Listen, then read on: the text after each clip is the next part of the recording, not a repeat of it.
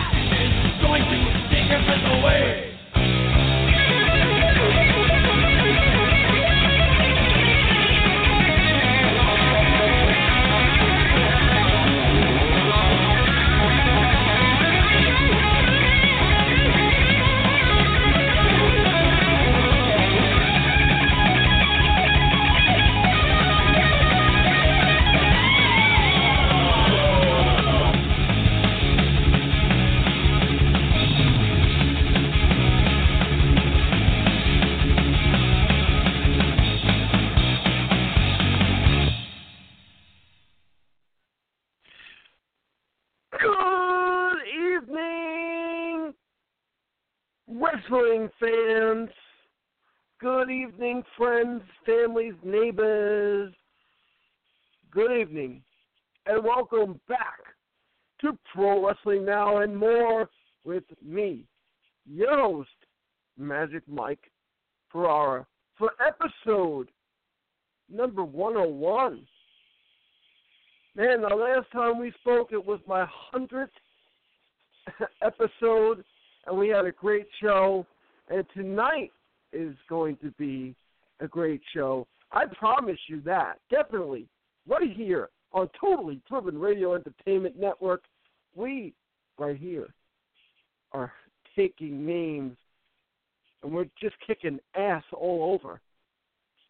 But it's great to be back if you want to kick ass with us, just go over to TotallyDrivenTV.com.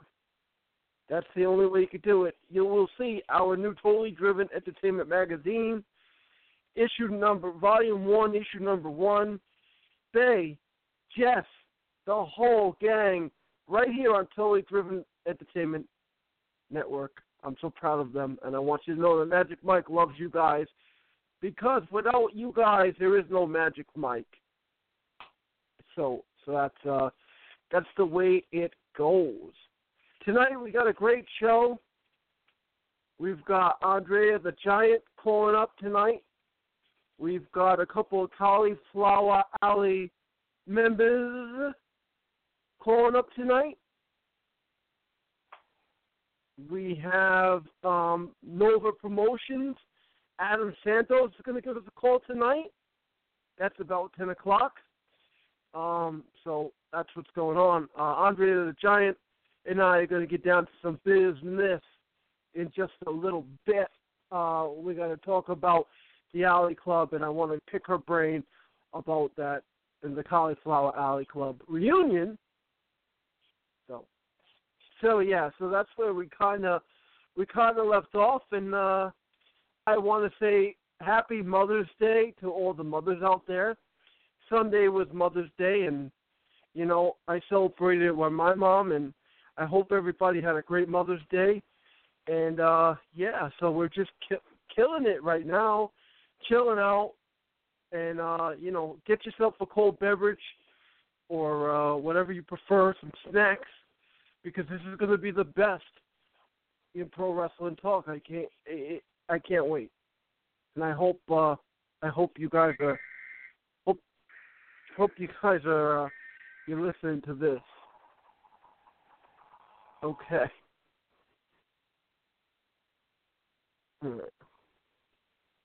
What was that?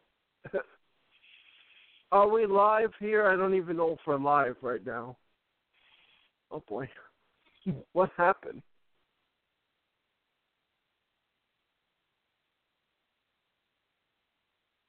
Oh boy. Hello? Yeah. Okay, so I apparently I don't know if we're live. So for those of you who are waiting, let's just see what happened. again with this. So here we go again with this thing. All right, well, we got to go to a commercial break because we got some technical issues we got to work out before I bring on the giant. And uh, yeah, stay tuned, ladies and gentlemen. We'll be right back. Right here on Pro Wrestling Now and More with Magic Mike Ferrara. Something went terribly wrong. We'll be right back. Attention business owners, website owners, event promoters, or anyone looking to promote your product. The Totally Driven Entertainment Radio Network is the perfect way to spread the word of your business around the world. That's right, you can advertise at our network and be played on all of our shows at rates that are so cheap, it's a no brainer. For more information, contact Bay Ragney at bayragney at gmail.com. To keep your business driven, stay driven with Totally Driven Entertainment. Are you a fan of Sherlock Holmes? Letters from Holmes offers unique, one of a kind letters from the world famous detective himself. Handwritten on 8.5 inch by 11 inch aged parchment paper and using smudge free ink to produce original, high quality letters that fans will treasure for years to come. Each letter is handcrafted and written from the perspective of Sherlock Holmes, mimicking Holmes's native tongue and embracing many of the famous detective's quirks, quips, insults, and peculiarities. Order a love letter, birthday greeting, personal correspondence, or more only at www.etsy.com forward slash shop forward slash letters from Holmes. For $5 today, you can buy a wealth of things gas for your car, rent a movie for the family, a few slices of pizza $5 still takes you a long ways. But did you know that $5 can buy your child a bag of heroin in the streets? That's right. For only $5, your son or daughter can buy some of the cheapest and purest dope in the country. Be aware of the lies. Be aware of the stealing. Be aware that's all it takes to kill your child. $5. This message was brought to you by Casey's Cause, a group of parents located in southern Chester County out to save your child's life. Come join us today at www.caseyscause.com. And remember, $5 is all it takes. Casey's Cause. www.caseyscause.com. Looking for that perfect gift for your girlfriend? Then look no further than Teddy Scares. Teddy Scares are available in a variety of styles, sizes, and prices for all your shopping needs. Teddy Scares are a mix of cute and creepy to make a great gift for almost any age. Board up your windows, lock your doors, and log on to teddyscares.com. And be sure to become our friends at facebook.com slash teddyscares. Calling all comic book fans. Do you collect comics? Did you ever collect comics? Do you think your children might like reading comic books? Do you even know they still print real, paper, non digital comic books? Well, then visit the Pirates of Ontario Street Comics in Philadelphia. We have a massive collection of comic books, action figures, trading cards, and much more. We have one of the largest stocks of back issue comics in the area. We bag and board every new comic book at no extra charge. Our store is voted the best comic book shop in the 2013 PHL 17 Hot List contest. Part of the movie Unbreakable is filmed in our store. We are open seven days a week. Ontario Street Comics is located at 2235 East Ontario Street in the Port Richmond section of Philly. Our phone number is 215-288-7338. Type in the words Ontario Comics Philadelphia to check out our Wacky Stores page on Facebook. All right, we are back with Pro Wrestling Now and more with Magic Mike Ferrara, episode number 101. So apparently the the situation is cleared up, and I want you guys to join the call tonight at 718 508 9883. And that is the number to uh, talk to me tonight. Uh, and we're going to be, you know, doing a lot of wrestling tonight, talking a lot of stuff, and, um, you know, a lot of interesting things going on in the world of wrestling. And I cannot wait to, to delve in not only WWE stuff because normally, you know, I mean, I go all around with wrestling, but you know, tonight I really want to start, and uh, I'm going to start after I speak to Andrea the Giant about the um, New Japan Pro Wrestling Best of 24, and that in itself is cool, and I want to talk about that tournament I want to talk about um, the Hart Foundation, Bret the Hitman Hart and Jimmy and Neidhart, uh, because somebody on Facebook posted today, um, you know, when did you become a fan or when did you like the Hart Foundation? And for me, it was simple. But uh, I'm going to get into that later. We're going to talk about that later. Also, I want to talk about Wrestle War because uh, today is the anniversary for Wrestle War 17, uh, uh, May 17th, uh, 1992. I want to talk about that. Uh, I want to talk about ROH and the production that they did with uh, New Japan Pro Wrestling as well. Um, that was really good pay per view. I actually ordered it and watched it. I loved it. War of the World of of the World. So we're going to be getting into that. Plus WWE, we got Backlash coming up. Whole plethora of stuff going on. So I cannot wait. And plus, like I said, we're going to be talking about a whole thing, a lot of stuff going on in the world of wrestling. We actually lost somebody, um, and I want to give a shout out to him and his family. We actually lost Pretty Boy Doug Summers. And for those of you who don't know Doug Summers or remember him, he was mostly he worked mostly for AWA, and he um he had a partner. Oh, I'm sorry, he was Pretty Boy. I said Playboy. He was Pretty Boy, Doug Summers, and he had a partner, Playboy Buddy Rose, Rose, I should say. And uh yeah, so he passed away, and we're going to be talking to Brian Westcott uh, in in a little bit, the nine o'clock hour and those are those are one of the topics I want to talk about with Brian about um, Doug Summers. But if you guys have the network, you um you go to the AWA side, and I'm sure you can see Doug Summers, and also Shawn Michaels wrote about in his biography about working against uh, Doug Summers. But in just a second, I'm going to be dialing it up here, and we're going to be talking to Andrea the Giant I'm going to be giving her a call. So, without further ado, ladies and gentlemen, you guys are going on a commercial break. Hang in there. We'll be right back. Attention business owners, website owners, event promoters, or anyone looking to promote your product.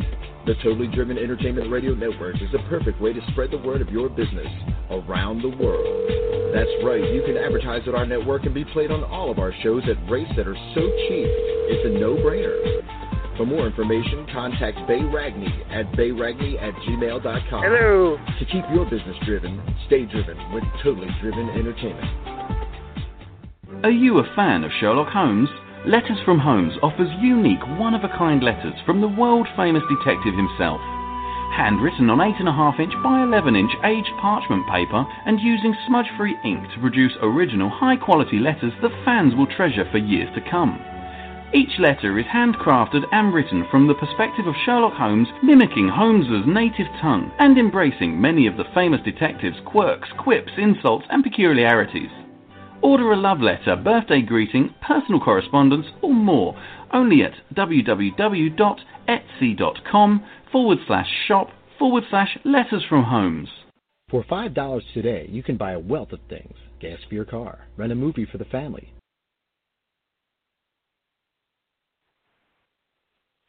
Okay, wrestling fans, welcome back to Pro Wrestling Now and More with Magic Mike for our episode number 101. Now, the last time that I had, the last time that I spoke to Bob Johnson, Bob Johnson told me he was going to get me a guest for my show. And the last time we, me and Brian Westcott, um, we had on um, from Freak Show Wrestling, and she wrestles all over, Andrea the Giant. And it, she's such a nice guest that she decided, to, uh, you know, she decided that she wanted to come back on the show so we could talk about the Alley Club, Cauliflower Alley Club reunion. Ladies and gentlemen, here she is, Andrea, the Giant. Hello, everybody. How's how's it going? It is going great right here in New York City. It is, whew, it is it is hot in the city. It is hot. It is Island. hot. It oh, is I am so envious. I am so envious today as I was going into my day job. I ended up driving in a whiteout of snow. Unbelievable out here in the Salt Lake City area. oh, man. Yeah, well, that's not that's not that's not good. I I seen uh I seen that. I just thought maybe I was dreaming or it was a way back Wednesday or something, you know. But uh, you know, but and and being Magic Mike, I'm always hot, so I guess that doesn't matter. It doesn't really matter. but uh, yeah. But uh, what was how was the Cauliflower Alley Club reunion? It was great this year, as it is every year. Um, man, it's just for those that enjoy wrestling. It, it's not necessarily a fan fest. It is professional wrestlers from all over the world, their family, their friends, getting together and sharing memories and making new ones. That's what it's all about. And um, just a phenomenal time. Um, personally, I got to meet uh, a bunch of the Glow Girls that I haven't seen before, and then all the ones that I do know, and actually got to uh, do a lumberjill uh, match with them, and that was just great because I I love the Glow Girls, and um, and then I also did uh, a Royal and um, a ladies uh, tag team match as well while I was there. And then besides that, it is just mingling with everybody, catching up on what happened over the past year or two since you've seen them, and talk about future plans in wrestling. Wow, that I tell you, that is sweet. And if you you, you know, I know I know you guys were busy on my hundredth show, but you know, my good old friend Bob Johnson did call me, and we did talk about the reunion. And you know, and Bob stressed it to me that it's not a convention. So for everybody out there, it is a wrestling u- uh, reunion, and you know, wrestlers and you said fans don't go, but Yep. they they're open to to they're open to fans that joined and Yep. that wanted to join, and Yep. they're open to it. And uh, I have a big announcement. I was going to wait later, but I might as well just you know let everyone know. You have you are on the phone right now with a lifetime member. Is heading to Las Vegas, the Sin City. I don't know if they can handle Magic Mike. Oh, I'm sure they'll be able to accommodate you at some point, and you know, perhaps just perhaps you can be ringside and help uh, announce some of the matches next year. well, you know, you know what I I I, I like. Uh, I I'm retired from ringside area. I, I I'm I'm sure you you're not familiar with it, but but you know my managing credentials. I've managed uh I've I've managed a couple of champions it, it over here, and uh yeah I've managed I've managed a, a great tag team by the name of the X Clan, and uh I managed okay. a great I, I managed a great a great wrestler who was trained by Iron Mike Sharpe. He's my best friend. His name is Magic. Uh, and that was all for uh, BWO, the Body Slam Wrestling Organization, and it just just so so. And I'm and I'm retired now, and I love my retired life. It, it's hard, and I will say this: it is hard to go near the ring and not want to get in, because I love getting involved and I love doing stuff, you know, that was a little either underhanded. You do what you do for your boys, you know. You you know how it is. Exactly. But anyway, exactly. so, yeah, Anything so that just I'm grease looking- the wheel so they win. Exactly. I'm I'm looking I am looking forward to this whole thing. You know, it, it's 11 months away, and I have a lot of friends in this business, and I'm just excited. You know, I mean, Bob Johnson messaging me every day saying, "Hey, when are you going to join the the Cauliflower Alley Club?" I think it snowed today in Canada when I messaged Mr. Bob Johnson about me joining, but I'm excited and. uh I look forward to to meeting everybody and talking with everybody and just having a great time like you guys had. But now you were also involved with Vendetta Wrestling, the NWA Vendetta Wrestling. Did, now, Yes. did you do the Luna Cup again this year? Because I know uh, we talked about it the last time, and I know Ky- Kyoko won. Yeah, no, I didn't do it this year. Um, it it's kind of along the lines of a lot of different people come and some people are slotted to do things. Things get shuffled around, so there's they try to balance the cards out so people can get up there and do things. So I ended up, as I said, the first night ended up doing a rumble, and um, the second night I ended up doing the ladies' uh, uh, tag match. Wow, that's uh, that's great. That's awesome. That's great. Yeah, I I seen something. Uh, you know that you were talking about the Glow Girls, and you know, um, you know, uh, Sunny uh, welcomed me to the club today, and she uh, she says, uh, you know, she said some wonderful things about me, so I want to thank Sunny. And yes, they're all true, ladies and gentlemen. Not a lie. We we do not lie on this show. We tell the truth and the whole truth and nothing but the truth. But yeah, so so anyway, so let's let's talk about. And I know you can't talk about the stuff that happened in Vegas because whatever happens to Vegas stays in Vegas. I know. Unless it's on video and it gets on the internet, and then it's it's out there for everybody. Yeah, let's let's uh, yeah let's uh, yeah let's let's uh, let let's hope that never happens. I mean, it all it only seems in, in this so funny in this day and age. It only seems to happen to the WWE women. God, man, you know you got a phone, keep it under wraps. You know what I'm saying? it's uh, it, it's so it's so bizarre. But anyway, I'm so glad that you're you're able to join us. I know you you're limited, that you have a thing to do tonight or today, depending on where you are. But uh yeah, I I I uh I was saying, you know, eh, hey, who knows? Maybe you'll get your chance to put your hands on me. I know a lot of women want to get their hands on Magic Magic Mike though. The last time we kept you waiting, and I know it was uh it was it was it was uh it, it was fun. I know, and uh I got some great reviews by the way about that show from from uh from Mr. Bob Johnson. That's another thing. Every time I say Bob Johnson, take a drink. I think that's what they're doing up in Canada to keep warm if it's snowing. Uh, I I I hope so. I I gotta I got if you don't mind, I gotta send a I gotta send a a prayer up to Canada right now. I want God to make sure that my my my good friend Smith Hart is is doing well up in Canada. You know, I I don't know if you know that, but Smith and I we're pretty good friends. You know, Smith had a show right here on this network, Totally Driven Radio Entertainment Network, and uh, Smith had the Hart Grapevine, and I learned a lot about wrestling from Smith. Now I knew a lot, but from Smith I learned. So I just wanted to send a shout out to Canada and keep Smith safe for us. Sounds good. I'll ditto that. So who so who did you get to see? Now I I, I I'll admit I was stalking I was stalking, a little little jealous, little stalking from Facebook. I seen a lot of people they were posting pictures of who was there.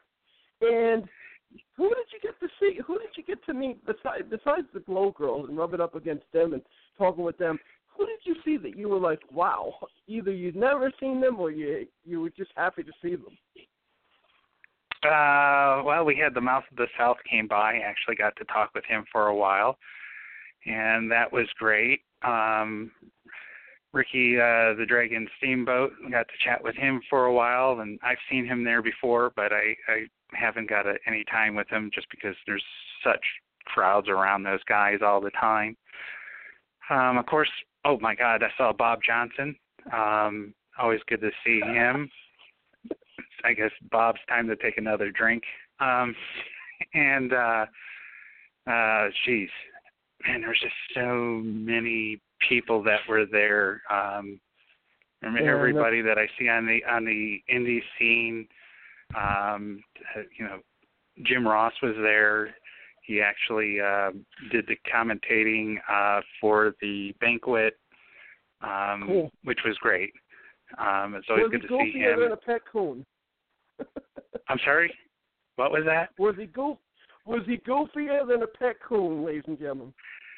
No, no, he is actually fairly straightforward. And and you know, with the passing of his wife uh, that happened this past year, I wasn't expecting to re- really see him there. So, um, you know, it was it was good to see him, but at the same time, it brought back all the memories I, I shared with his wife over the years at the CAC, and and um, Mm. oh, the one thing that was just amazing because every year the CAC uh, honors those wrestlers that have passed um, from the past year's reunion. And my God, it was just phenomenal to see who ended up passing this past year. The list just went Wow. on and on, and they had a phenomenal uh, video presentation on that. And um, you know, some some of the people you just know, and it just breaks your heart. And then you look towards your family that is there at the CAC, the fellow wrestlers, and you realize that you're in this special place where we all get together and share the good times, the the bad times, um, and and we we just build friendships. It, Yeah. it it's a wonderful thing. And then you also hear about everything that the CAC does.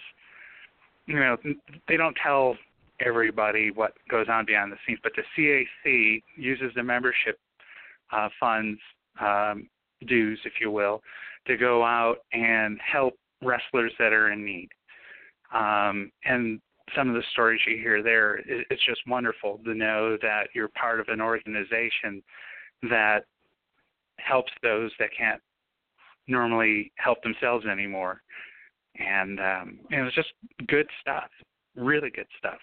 And then you hear stories Yeah. that uh, Oh, occurred Sorry, on the road and and so forth. It, man, it's it's all about friendship. And um, Yeah, and that's what I and that's what I got out of it. Um, unfortunately, I don't know if you knew him, but I knew him, and it was and it's still near and dear to my heart.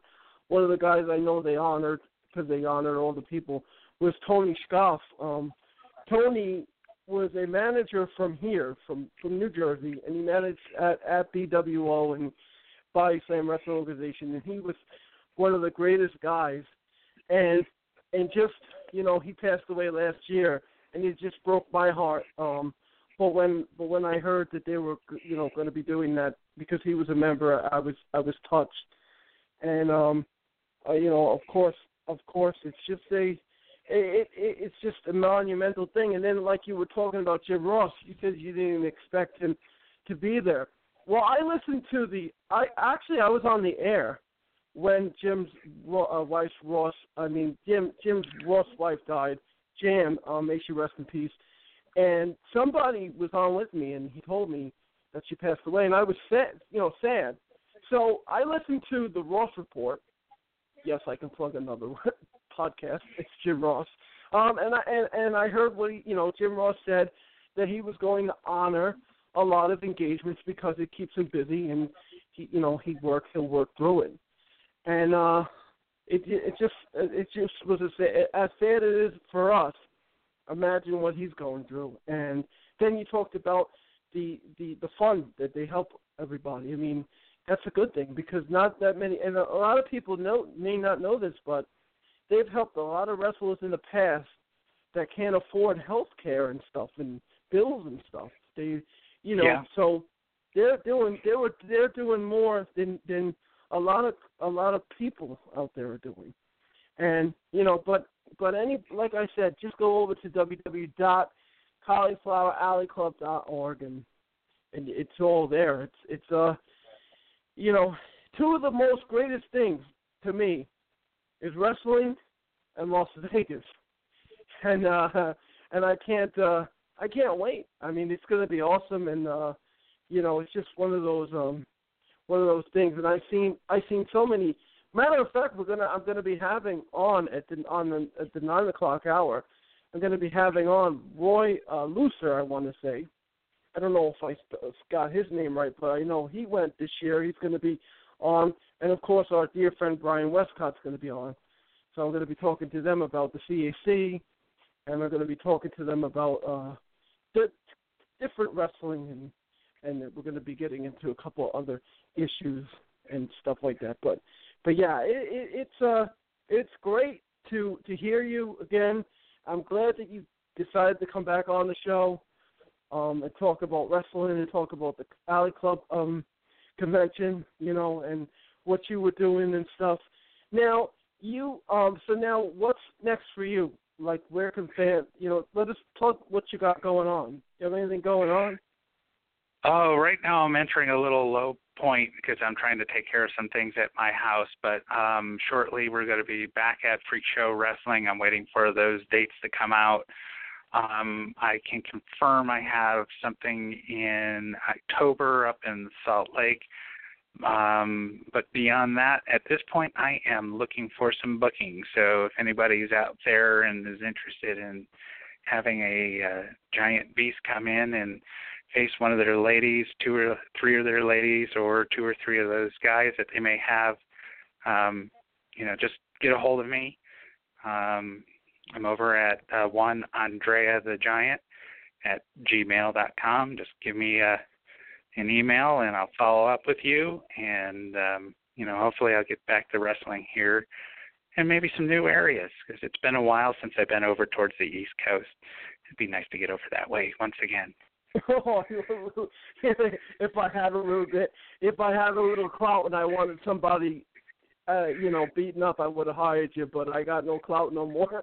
My clouting days are over. But yeah, I I'll always, I mean, I'll pass your name around. I I do that. I I wh- whomever that I know, I still keep in touch with the promotions. I'll definitely pass your way around. I mean, uh, you know, your name around the way. That's no problem for me.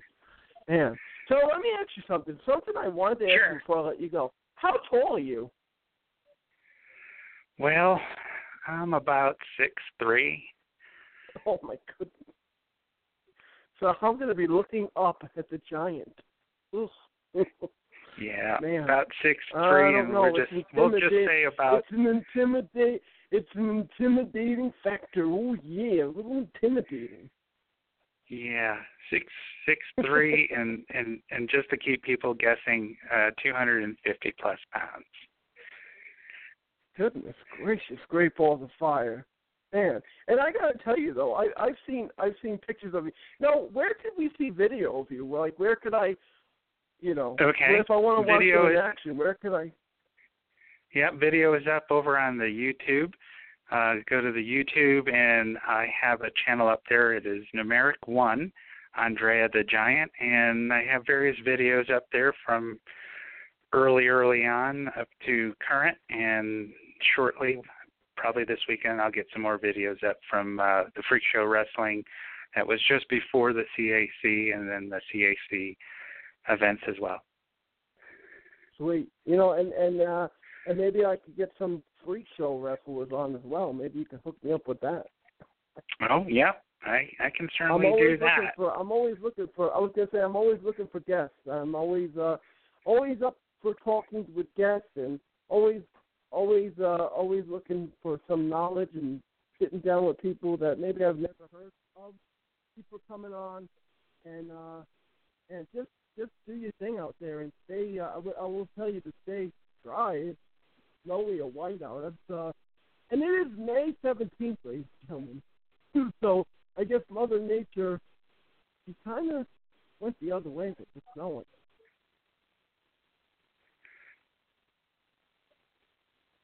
I, Hello? I'm not hearing Oh, you right now. You still there? Yeah, I'm here. I said uh, no. Oh, okay. I, I'm uh, sorry.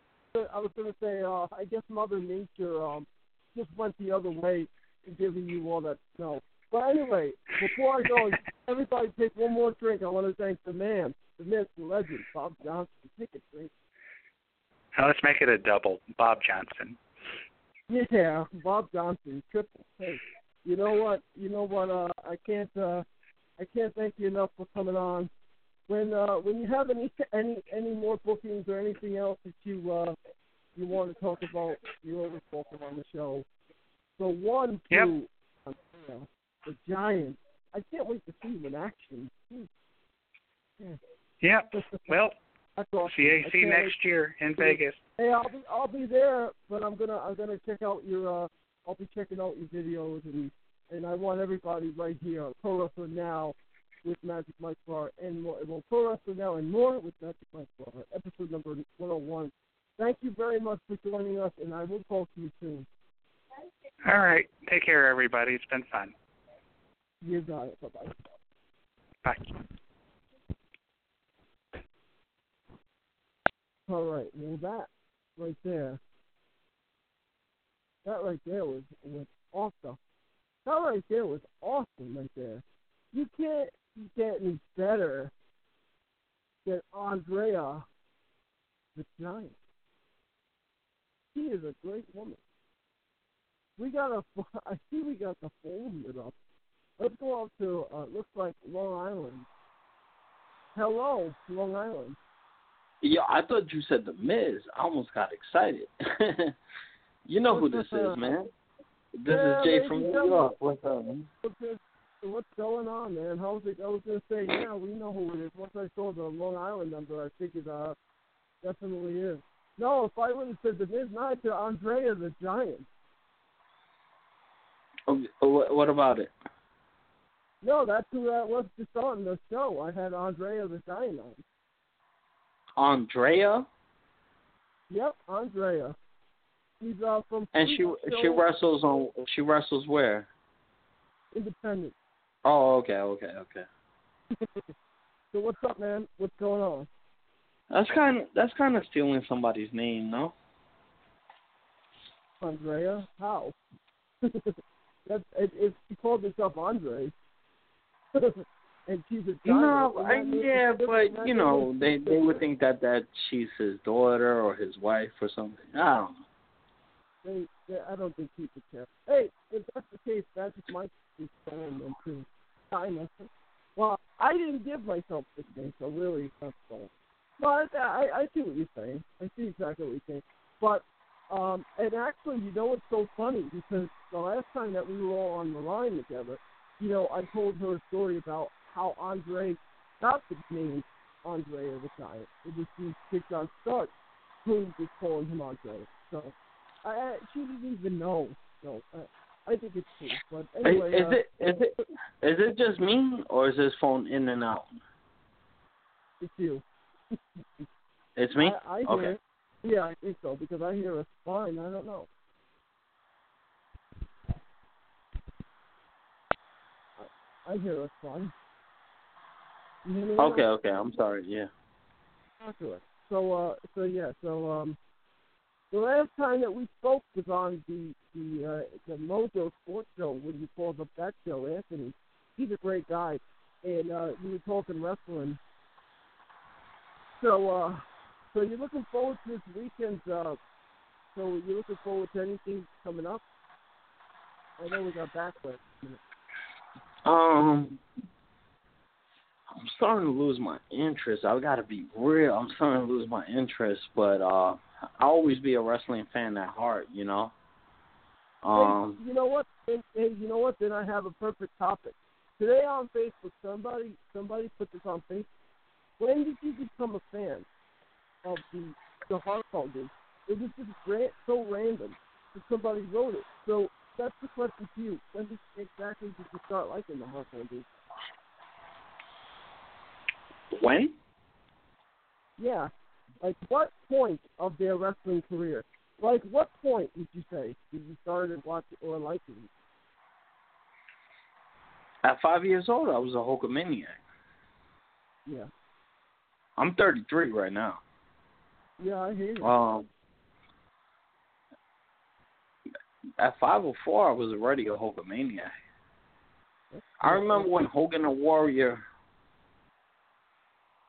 faced each other. They they used to sell the the people that that used to sell you like the the photographs of them outside. Mm-hmm. And and we couldn't buy a ticket, so we just went to buy a Hulk Hogan to get a picture. Um. Yeah, yeah. Uh, Hogan has always been my favorite. At five, I think from five to like, I'll say ten. But then, but then I took a three-year absence on it, and my cousin put me on to WCW. When uh, Yeah, that and then going on to I might, I might be wrong on the timeline. I might be wrong on the timeline. Well, it, it doesn't. I mean, yeah, it could be, but it doesn't matter. It's uh, I was my cousin put me on to WCW, and he said, "Yo, there's this guy named Goldberg that kills everybody." And the way he hypes it up, the way the way my cousin could talk, he could be, he should be a salesman. Yeah, like, "Yo, so, huh? so I was like, "Yo, I gotta watch, I gotta watch Nitro." And I fell in love with the NWO. I was like, "Yo, the NWO is the best thing ever." I was like, want, "Yo, wanted them to, to hate the NWO Um, because of what they were doing to WCW, but if you were a Hulk Hogan guy like myself, you didn't want to go. and- also Nash, Hall, the kid was in there. I mean, there were so many uh, ex WWE superstars in there. It, it, it's amazing. Oh, ECW was another. Imagine ECW another. I rem- I remember being a little kid, staying up to two o'clock in the morning watching ECW. ECW was another one. I used to love E Mhm. ECW. Uh. ECW was, was was really on point because um, as I was saying this weekend, ECW ECW was the alternative between WWF at the time, and it was the alternative of this whole crazy WCW. And then Eric Bischoff went like on a looting spree and started taking every talent from W from ECW, and uh, and then, Right, right, uh, and then WWE ends up doing that later, and then then come to find out that WWE is helping ECW stay afloat, and then lo and behold, WWE buys ECW, and they end up buying WCW. So yeah, I could see, um, I could see that. But if you liked Hogan when Hogan took on the Warrior, the Hart Foundation was good at the time. What happened? I was gonna say if you liked Hogan versus the Ultimate Warrior at that time, the Hart Foundation was thin at that time, so you probably liked the Hart Foundation then. Oh, I'm a Hulkamaniac till I die. yeah, we're talking about the Hart Foundation. I know you're a Hulkamaniac.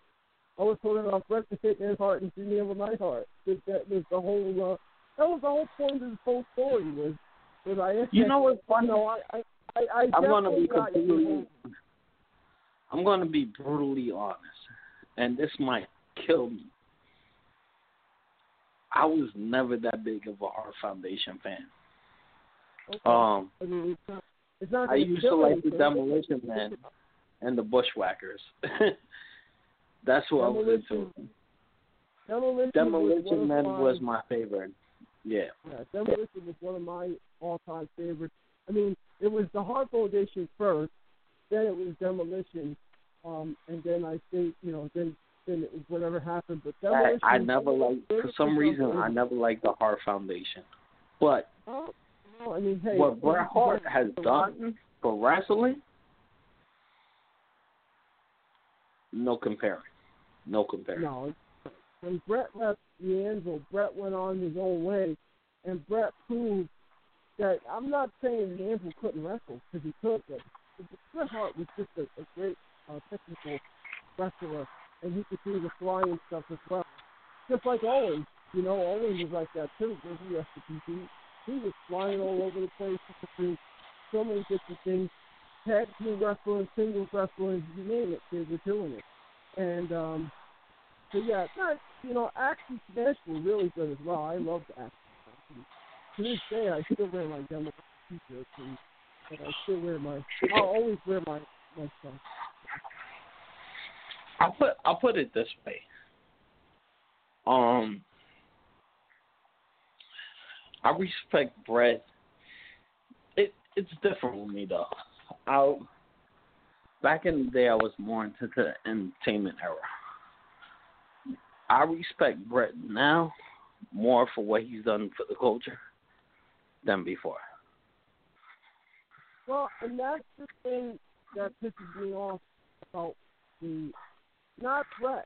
Now this is what pisses me off when I hear a wrestling fan, and I and I use the word talking stupid loosely when they say, you know, you know, when they say, oh, well, I like Stone Cold Steve Austin, and I like the way he wrestled, but I hated Hogan. Like what? And then they go, if it wasn't, well, that's not the line that gets me pissed off. The line is when they tell me that Hogan didn't do nothing wrestling. That's what pisses me off. It's like you want to say that Hogan couldn't wrestle or whatever the case. You know, he at Hogan in, in, in certain points of his, his career. And you look at Hogan when he went over to Japan.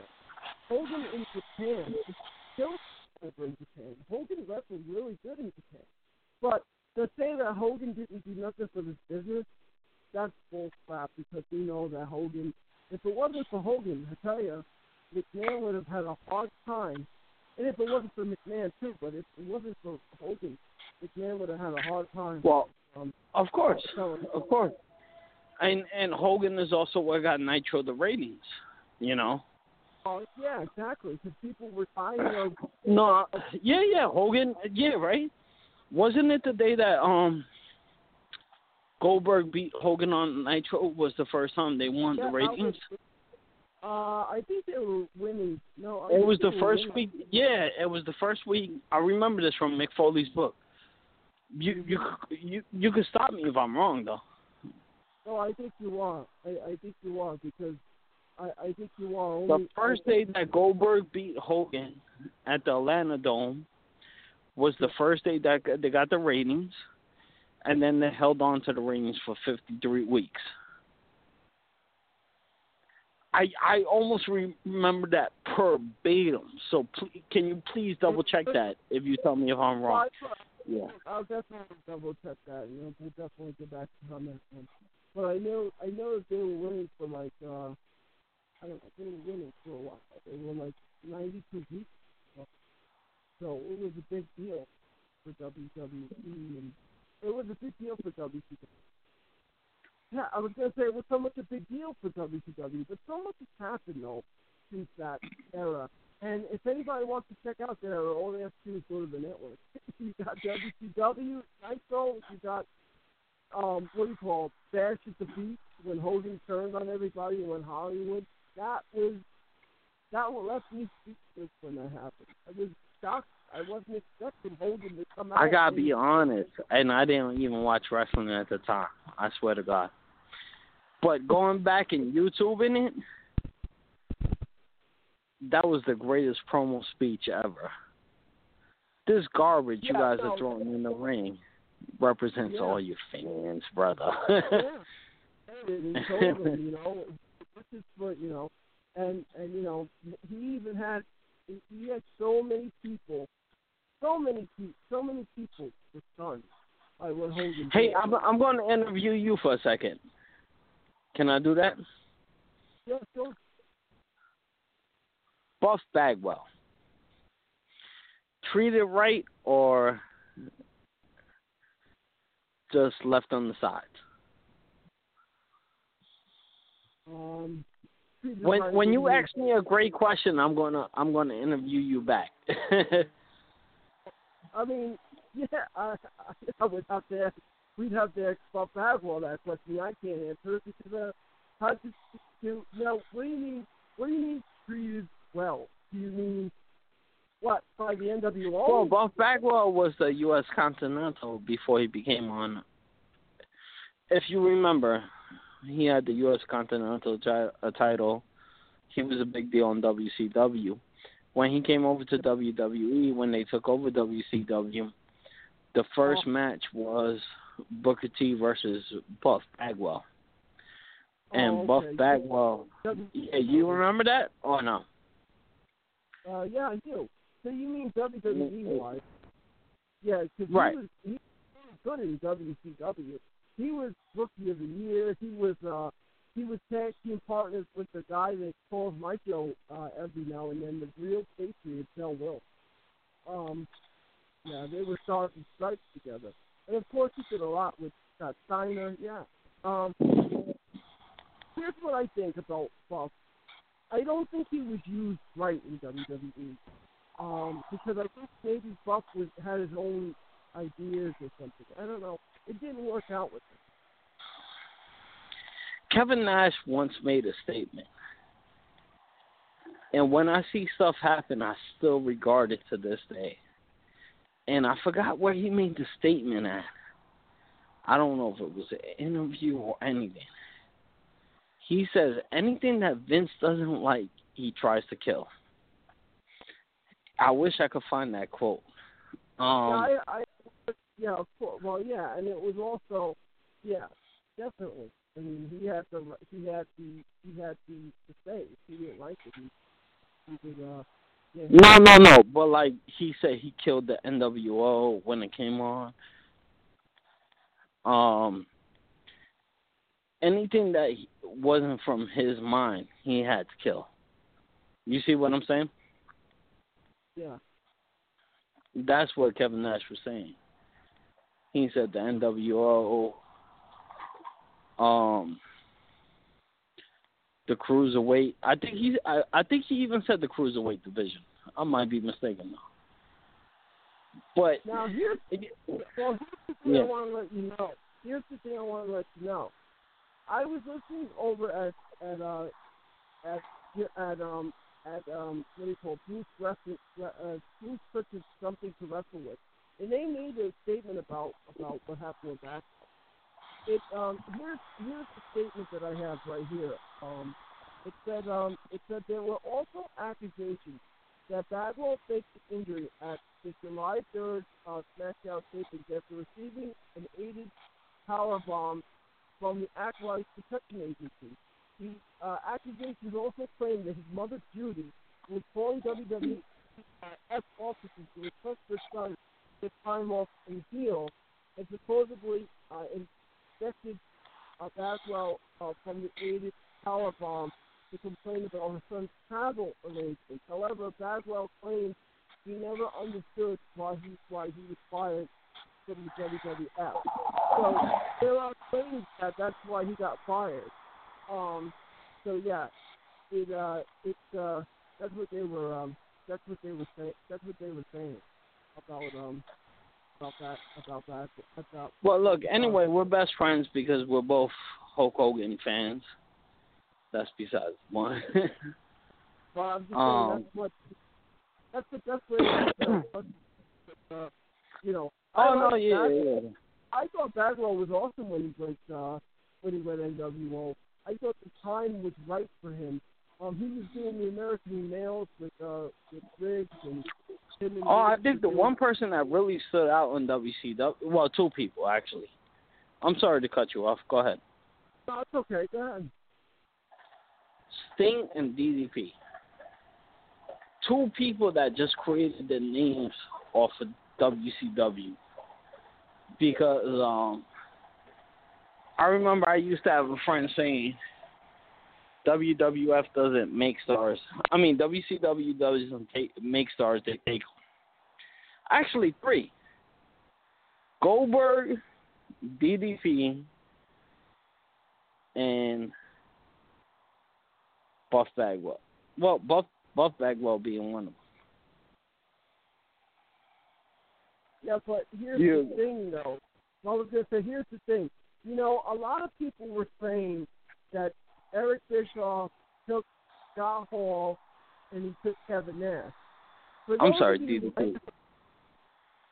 For those of you Yeah. not, uh, not remember, these two guys, Hall and Nash, they worked um, a couple of times for um, for WCW before, way before they went into WWE. Uh, Right, They- exactly, exactly. so so one one was given one was given Oz, which was Kevin Nash. The other one was given the Diamond Stud. Then Vinnie Vegas was Kevin Nash, and then Shawn Michaels um, talks about it in his book, and he talks about it in his um, his DVD, where Shawn Michaels says he was watching you know watching a Saturday night taping, and he sees a big spooky guy come out, and he says, you know, let's see, come over here, and Shawn got um, you know Kevin over there, and the rest was uh, history. So, you know, I guess you never know um, exactly how it's going to happen. But WCW had some talent. WCW had some talent wrestlers that were from NWA time as well. You know, there were a lot of Right, wrestlers. exactly. Yeah, yeah, that's a Lex good point. Luger. Ric Flair being one of the best. Well, Ric Flair is the most known name. Yeah, well, Ric Flair from that era, yeah, Ric Flair, definitely. Ric Flair. You know, when, when you ask a wrestling fan, you know, what your greatest memories were, depending on his age, he's probably going to tell you, you know, What pe- what people forget too Yeah. is that WCW started the whole cruiserweight division. yeah, it was Psicosis. Rey Mysterio. Uh, Yeah. It was, it was the, uh, it was the lightweight actually. So No, it was the- called cruiserweight. Cruiser. Forget Cruiserweight. that. WCW started lightweight. It was the first light heavyweight champion. Um, what do you call? They they had uh, WCW before the cruiserweight. They had lightweight and um and Brian. Oh, I Pillman, never even knew that. Brian Brian Pillman wrestled. You know what? If you, if you, you uh, uh, this is a good one for everybody. If you want, you go to the network. You put in Super Brawl number two. The first match is the first match that you're going to see will be Ryan Brian Pillman versus. I don't know why. Every time I call you, I feel like there's two people on the phone, but it's only you. I don't know. right? Yeah. it There, is. there's somebody Yeah, else on the phone or why. no? not right, not right now, but uh, you know. But hey, man, I maybe that's maybe I as good get- at uh, uh, hosting. No, maybe that's as good as your hosting skills are. You know. yeah, I guess so. Um, but I want to thank you for calling. I'm here next Wednesday. I'll be here. Hold on, before you leave. Yeah. Top ten wrestlers of all time. Okay, well, that's for next week. I can't do that now. So next week we'll work on that. I guess it's, Okay. I can't give you that now. Now, top ten wrestlers of all time. My God. Uh, I know who would be on my list. Hulk Hogan would be number one. Me too. Yeah, Hogan's number one on my list. Um, yeah, I'll, I'll definitely have to write it. Uh, I'll definitely have to write that out. And, Can, um, can we we'll make talk- the Can we make this the topic next week? Yeah, I, I told you I'll definitely do that. All right, I gotta. Uh, all right, I gotta get to our next. Uh, I gotta definitely go. Uh, next week you got it. All right, man. Thank you for calling and stay listening. Thank you. All right, thanks, man. All right, Jesse, you're the man. That was awesome. That was Jesse, um, a good fan of the show. Now let's get out to the phones because we got a phone. We got a phone call going on. Pro Wrestler Now with Magic Mike Ferrara. Hello, Mike. This is Brian Westcott from Idaho. How are you doing? All right, Brian. How are you, man? How's every, how's everything going? Ah, going well. Going well. We had a good time with the Cauliflower Alley Club reunion. Uh, was great to see everybody. Yeah, it was a real good time. Yeah, Glad to be I, back wanted, home. Uh, yeah, I'm I'm happy to hear that. I wanted to tell you I had Andre the Giant on earlier, and we were talking about uh, the cauliflower uh, reunion, cauliflower club reunion, and uh, he was telling us some stuff that was going on there, and uh, you know, it, it's uh, it's it's it's definitely it's definitely cool that you're back on. Uh, you, you got a chance to get back on the show with us and to talk a couple of things. Before we talk about the Alley Club, you um you got me with the the whole wrestle war, and uh, you know, as it being as it being the anniversary of uh, WCW's Wrestle War 19, 1992. Is it just me, or do we have a bad connection? I can barely hear you. All right, I've been hearing. Okay, can you hear me now? Oh yeah, there we go. Maybe because I was talking low, I guess. Uh, sometimes that Ah. happens. If I don't talk low, people say. If I talk low, people tell me they can't. I just had that before, so I'm thinking, ah. you know. But I know the connection's good. Um, but anyway, yeah. So, so yeah, no, we were talking. So I I seen I seen um a post that you put up about Wrestle War, 1992, and uh, I love that pay per view. Oh yeah, the yeah, I did get a kick out of finding out that you were 14 when you were seeing the Clash of the Champions. Yes, and they they would do these live most of the time on uh, TBS. But that November 19th, 1991, that was a real good one because we Yeah, had uh, Lex Luger who re- out of the box, and uh, but yeah, definitely the big surprise, Ricky Steamboat, the return of Ricky Steamboat, and the upset victory, uh, winning the WCW World Tag Team Championship. That was really cool. And then of course, uh, Rick Rude winning the United States Heavyweight Title. No surprise there, but and of course, Rude got a long title reign out of out of it. But of course, uh, Sting, of course, was headed for the WCW World Heavyweight Championship, so they had to get the U.S. title away from him somehow. So, but still, you could have a better worker than Rude to wear the belt at that time.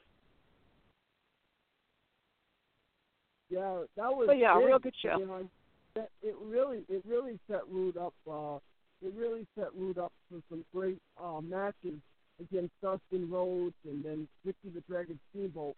And yeah, I was I was 14 years old, and when the Dragon came out, I knew it was him. And people were like, "Oh, who is this guy?" And I'm like, "That's Ricky the Dragon Steamboat." it has to be because I see it's Dragon, and sure enough, uh, it was Ricky. Um, it, it, it's awesome. But but uh, yeah. So that paper, that that Clash of Champions was awesome. Just like every Clash of the Champions, I've never complained about a Clash. Um, but anyway, what I wanted to talk to you about was like I said, you posted something about Wrestle War, and I love that pay per view. Oh yeah. Oh yeah, and of course the pay per view that it led to was a Super Brawl, which uh, of course you had some real good matches. Rude against Steamboat. Of course the uh Jushin Liger gets Brian Pillman, that was my favorite for sure. That was classic. Yeah. And seeing Pillman winning the belt. I was gonna say you And probably then, heard. of course, Sting winning the WCW World Heavyweight Championship. Of course, uh, Lex Luger, he he barely just got to the arena in time just to make his main event match, and then, uh, of course, off he went to the WWE by way of the World Bodybuilding Federation at that time.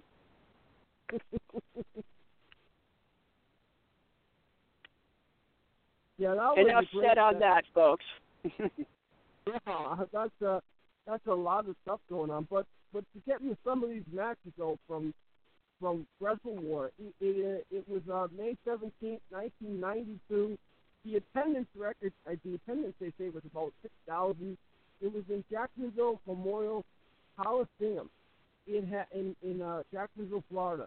It had um, Diamond. Well, there was a dark match. It had Diamond Dallas Page and Tommy Rich defeating Bob Cook and Firebreaker Chip. Um, Oh, yeah, then of Wrestle War. Right. Then of course the right. Then of course the match. Uh, Yeah, that- 25 years ago today. Yep. 25 years ago. It's crazy, isn't it? Um, Yeah. fabulous. Yeah, but you had one of the best War Games matches of all time. Just real, everyone all bleeding buckets, and just a great cap off to the feud between uh, Sting and his group against the Dangerous Alliance. Yeah, that was a real good War Games. It was definitely a real good war game because um, it was it was something that was led up by Pulling Dangerously, and uh, the members in the Dangerous Alliance all went on to do such great things. I mean, Steve Austin, Rick Rude, Arn Anderson, Bobby Eaton, Larry Zbyszko. You couldn't uh, you couldn't get better than those. Oh yeah. Yeah, definitely, without a doubt. And and and uh, and as we go along, I think so. We have the Freebirds taking on uh, Jimmy Garvin and Michael Hayes taking on uh, Terry Taylor and Greg Valentine for the uh, WCW United States uh, Tag Team Championship. Right. That match lasted 16, um, 16 and uh, uh, and and uh, two seconds. And to me, it looked like it, it, it was the first match, and it looked like it went forever. It was just such a long match, and uh, it was a really good match. But for me, as as an opener, um, you know, it was just so long. Hmm. I think we're No. still having some issues with uh, connection again.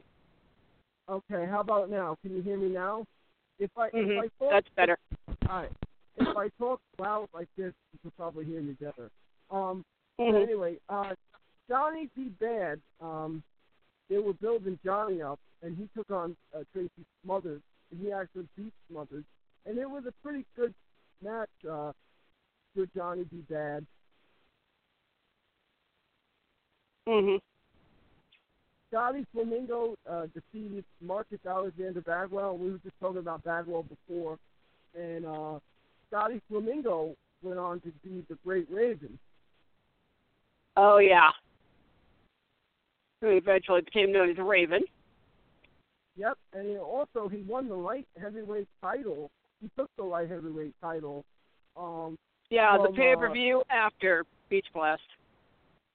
Yeah, that was uh, the first time with the Beach Blast, and uh, that was a good one too. But Ron Simmons ends up uh, defeating Mr. Hughes, and it was supposed to be Ron Simmons and the Junkyard Dog versus Mr. Hughes and Cactus Jack, but uh, it ended up not happening because Cactus Jack took out the Junkyard Dog.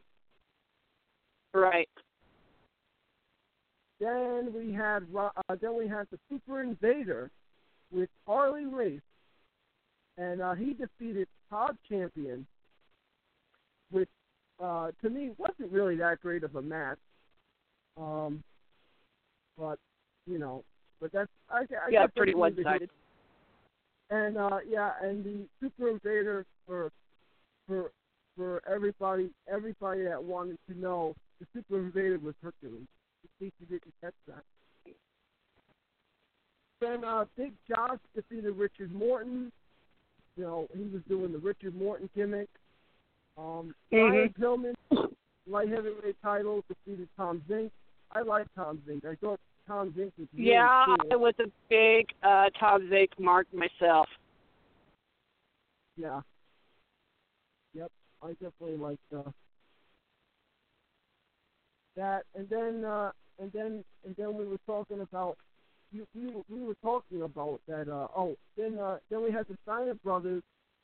They uh, actually defeated Tatsumi Fujinami and Takahori uh, Ishita uh, for the. Uh, they they, uh, they they they won the number one contenders for the IWGP uh, Tag Team Champion in uh, for New Japan, for, for New Japan, and then we had Sting Squadron, and uh, we know the outcome to that. So, but without further ado, we got to go to the phones because uh, we have a caller on the line. You know, I'm sure you know him because he was at the Cauliflower Alley Club, and uh, his name is Roy. You know Roy? Hey, can you hear me? Yeah, Yes, I can hear you. Uh, Is that Andre the Giant? No. Andre. Does that sound like Andre and the Giant to you?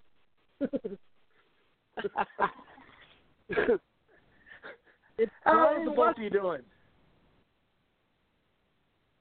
Yeah, it's Brian Westcott from Idaho. No, it's Roy Lucier. Oh, hey, how are you doing, Roy? I'm doing pretty good. How about yourself? Good, good. Did you have fun at your first CAC reunion? I never left the I never left the casino once. That's how much fun I had. Oh yeah. it was like it was like everywhere that I turned. You know, like that first night there, just you know, inside the casino watching the wrestling, freaking Bob Orton comes up, and then you know, Colonel De Beers walks in. I mean, it was just like uh, it, it was one of the most incredible experiences of my life. Oh yeah, yeah. That's how I felt my first time there. Like kid in the candy store, just seeing uh, uh, Mike Lano for the first time, and uh, exotic Adrian Street, Royal Duncan, and uh, uh, met Red Bastien and Nick Bockwinkel. Uh, Sir Oliver Humperdinck, Playboy Gary Hart. So yeah, just great, great getting to meet all Oh, those individuals for the first time. Yeah. Yeah, that, you know,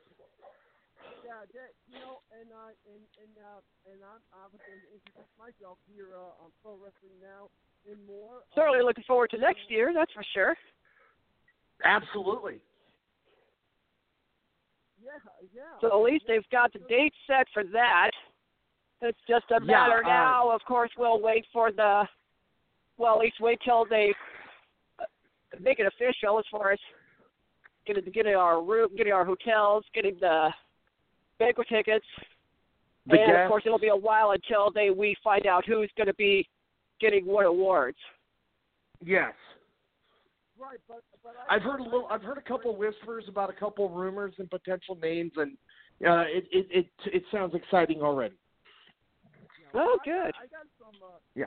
I got some big. I got a big announcement that I I just dropped a little while ago with Andrea the Giant. I had Andrea the Giant on. The announcement came today. I'm now a lifetime member. Mike Fer- Magic Mike Ferrara or Oh, Mike cool. Ferrara. I, I, I Congratulations. a lifetime member. Congratulations. Thank you. Yeah, um, I became one probably a week, week and a half ago.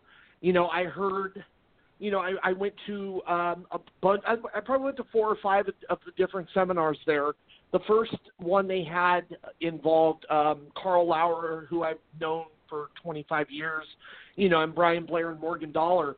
And when they went over what the money goes toward as far as helping wrestlers in need, helping the brotherhood and sisterhood and stuff like that. It's like, how can you not want to be a part of this? So exactly at that point, it was just like I, I definitely have to be a lifetime member of this. Yeah, and I, I definitely agree. Um, let me ask you something, uh, Roy. Um, and this is something I was talking to Andrea before. I got I got your name from a good friend of the show, a good friend of mine, I should say, and everybody take a drink every time I say Bob Johnson. I, Bob Johnson, he's one of the greatest guys so far that I've had had the pleasure of meeting. Um, so I wanted to ask you, how how did you hear about the cauliflower? And what made you want to go? Is that you know that's a good good question to start. Um, well, cauliflower. Um, when when I was 16, 17, 18, I heard whisperings of Cauliflower Alley. This is back when um, I grew up in Garden Grove, Anaheim, uh, Southern California, and at the time, Cauliflower Alley was like a little exclusive deal where you had to be a worker or had to know a worker to get in.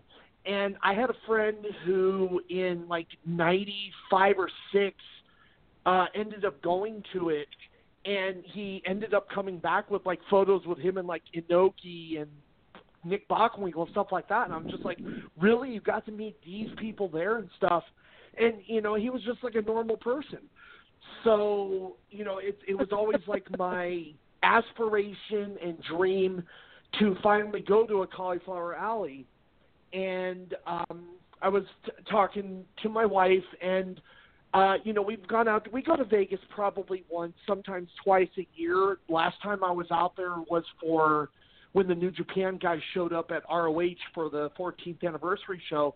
But I mentioned to her Cauliflower Alley and you know going and you know us doing things and stuff like that. We just we booked the flight and you know got the tickets and you know made it happen. You know, overall it was not an expensive week there. You know, it was not expensive four days. You get a discount on your room for being a member of Cauliflower Alley. Um, you can get around the food deal by being a, a B preferred member, which is the a, a exclusive thing with the casino. Takes like two three bucks off of your food uh, if you go to the buffet. I mean, they got all kinds of stuff there where you know it's it's really inexpensive to uh, stay there and to be there, and just everyone is so accessible. Like you know, I'm I'm going up to my room, and you know I got um, Bob Orton in in the elevator with my wife and I, and uh, AJ Kirch, and you know, so many people that you know I I, I got a million and one stories, and I can only think of like 10 or 15 of them off the top of my head, but there's hundreds that, you know, I, I experienced that I can't place a price tag on. Well, that's uh, and that's definitely important because you know it's a it's a reunion and and uh, you know it's a brotherhood and they welcome you know they welcome. Uh, I, I gotta tell I gotta tell you guys that I gotta tell you Brian too and Roy that you know I was looking at your pictures and uh, I was telling Andrea that like I see you you met Jim you know you met Jim Ross, you and Gene Okerlund. I mean uh, you know the Godfather. I mean the who's who of wrestlers, Ricky the Dragon Steamboat. I mean that right there is Yeah. the, that right there is the mecca. That's the pinnacle right there. But also I'm sure you both I'm sure you both went to um, Vendetta Pro Wrestling. I know like you know that was a big deal. Um, Yes. And then also, Brian, there was a big there was big news while you guys were there. Billy Corgan. Oh yeah, with the NWA, and uh, yeah, May first we all got the news. Billy Corgan purchased the National Wrestling Alliance, made a deal with Bruce Tharpe, and he owns the names, the rights, the copyrights, the trademarks, the chip chip belts, including the on-demand service. Now they've been in talks for quite a while, so we knew something was coming. And I talked with James Beard, who was at CAC. James Beard is a director of wrestling operations, and he's head referee, well-respected guy at CAC and in the NWA. He said, "Yeah, change could be a good thing." So, you know, more power to Billy on this. I mean, he's a big fan of it. Otherwise, he wouldn't have invested, put his money where his mouth was, for sure. So, uh, yeah, let's hope uh, some good things. It should be a win-win for everybody. That's what I think. Yeah, that's that's what I was thinking too. Um, I had uh, I had Bob Johnson on live uh, right before the uh, right before he went into the awards uh, ceremony. Um, he had was on he was on the show uh, in the top of the hour in the top of the program, and he was he was talking about that. That was the big uh, deal. But you just touched on something that that know not only not only not only did I become a member of the Cauliflower Alley Club today, but I also subscribed uh, a couple of uh, weeks ago to the NWA On Demand, and I gotta tell you, I've seen matches like NWA World Title match, Harley Race took take on took on um, uh, Andre the Giant in a uh, two out of three falls match. That, that's crazy. Yeah, I've heard Vince McMahon's kicking himself in the butt for not getting this collection. There's some amazing Oh, yeah. stuff on there. Yeah. Yeah, that's all Yeah, from Paul um, Boesch's collection out Yeah. of Houston Yeah. Wrestling, mostly most of it. Right. Yeah. Um. Also, also, Roy, I wanted to talk to you. Um. So, so, as far as wrestling goes, what is your earliest memories about wrestling, and how did you get hooked on wrestling? Like, what made you become a fan? Um, six years old, my dad's turning through channels, and I remember vividly seeing um, Sergeant Slaughter putting people in a chair so he could do his finisher, the Cobra Clutch. Um, Pat Patterson was an announcer at the time, and he kept goating him and told him to get into the ring. And uh, finally, he did, and uh, he ended up like Patterson was about to get out of the Cobra Clutch, and Slaughter like beat him down and you know bloodied him, and it led to the alley fights and the house shows and uh, some of the greatest segments in the world. And you know, it was funny. My dad was not a big pro wrestling fan. I think the only thing he liked was Glow. To be honest with you, that was the cool thing about Cauliflower Alley is I was able to let Matt Cimber know that the creator of Glow. You know, thank you for those memories. But at that point, I was personally hooked. Um, I uh, Anaheim Convention Center was by my home, so I would go to shows there. I would go to shows at the LA Sports Arena. Um, God, I think I probably at this point I've been over 13, 1400 shows in my life. Uh, a lot of lucha libre shows that were in my area.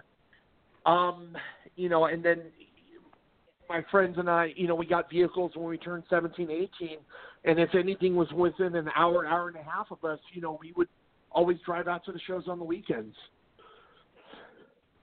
That's that's uh that's awesome. So so it would be like um yeah so so uh so who was your favorite wrestler growing up? I I, I shall say it.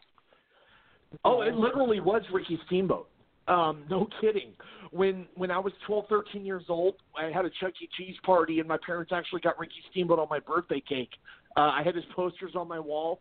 Um, not just Steamboat's posters, but you know, I had a huge collection of Pro Wrestling Illustrated, and I think I had like every calendar uh, month put up on my wall. You know, so the, the walls were covered with um, uh, posters and newspaper articles and ticket stubs. Um, action figures, I didn't start collecting those unopened until I was probably 18 or 19. But, you know, I had all the LJN figures when I was a kid, and, you know, me and my friends would come over and we would have our own wrestling federations and stuff like that. Yeah, that's uh, that sounds like cool, man. It makes me want to be a kid again. Um, that was a fun time. You know, we were just talking about Brian and I were just talking about Wrestling War. We were talking about WCW. Um, when the mega when the mega powers exploded in 1989, um, there was a Clash of the Champions, and it actually featured uh, in one of the best matches I think I've ever seen in my life. With Ricky the Dragon Steamboat taking taking on uh, Ric Flair, and uh, it was just a crazy match. Two out of three falls. That was the two out of three falls match the, uh, in New Orleans, right? Yep. Yep. Everybody could check That that was out the one where Steamboat like the- Steamboat debuted the the double chicken wing or whatever it was, and no one had ever seen the finishing maneuver before. And on that stage, Flair submitted to it, and at that point, he he put that submission hold on the map. Well, it was basically more of if that's the match I'm thinking of. It was it was it was the match where where when he did that. uh, Now, Brian, I don't know if I'm right about this, but wasn't that the match where the referee counted and and, and everybody's shoulders was down? Is that the match? Yeah, that's all. Yeah, that's a similar finish. and I think I know we've seen that finish hundreds of times before, but yeah, that's about right. Two out of three falls, and that and controversy led to May seventh. Yeah, May, and uh, and May seventh, right? So so May seventh, May seventh happened, and I remember I remember begging my father to order me that pay per view so I could check out what happened, but he didn't because he just ordered WrestleMania, so he said no, we couldn't. But to find out that Terry Funk ended up uh, beating the stuffings out of Ric Flair um, you know, and that uh, whole deal with Yep. Ric Flair was amazing when he did that. And I got to talk to, I got to meet Ric Flair uh, when he was doing his book tour, and I got to speak with Terry Funk. Um, and one of the things I said to, the, to them was that was one of the greatest matches that they had at Clash of the Champions in Troy, in Troy, New York, and it was the I Quit match. It was such a great match. Yep. It was a well, it was a well done match. Yeah, because the thing is, back then you didn't see those type of matches. That's what makes it special. Is you know what? It may have been done in some territory before, and no one can remember it. But you know, you, you got to remember at our age, you know, in our in our late teens, twenties, and stuff like that, we see that for the first time, and it's like, wow, you know, you're you're blown away by it because it's something new. You know, a lot of wrestling fans nowadays they see Braun Strowman putting Big Show through the ring with a superplex, and we're like, you know, been there, done that. And we got to remember, there's a whole generation of kids that haven't seen that, and that's the first time they've done it. So that that's what the whole surprise is, is when something's done for the first time, and remember that wow. And and that Right. was the whole thing. Like before, we had never seen the a pile driver through a table. I mean, I know later we learned Savage did it to Lawler in Memphis, and and but at the, on the main stage, you had never seen that stuff before. Putting you know people through tables or I quit matches, and that's what makes it like nostalgic in our head. Is is how great that was because you never experienced that before. Right. Actually, uh, Savage through uh, Ricky Morton through a table, but yeah, that was just it. Savage Ricky deadly. Morton, Thank you. Yep. Yeah, and now I was gonna say that's when I grabbed my little nephew wh- and uh, as I make him watch um, the Big Show. I mean, uh, make him watch Brock Lesnar. We we watch Brock Lesnar and the Big Show on the SmackDown. Do that, and now and now I don't know if you guys noticed, but they have collapsible rings. They actually have a ring that you can play with. It's a toy ring, and underneath it you can um you can hook it so it collapses. It's really a cool little ring. That's a cool concept. Yeah. So let's get back. I was going to say. So let's get back into the the cauliflower. Um, how how was the well from both of your perspectives? How do you think uh, that Vendetta uh, put on a, a show? Um, it, it was well received. Um, there was a, I, I wish personally there was a couple instances where I wish some of the workers would have gotten a bigger ovation. Uh, but over time, you know, they maybe they just weren't well known, or uh, you know, they had to work uh, toward uh, it. I mean, uh, Andre, weren't you a part of the uh, the women's uh, lumberjill match?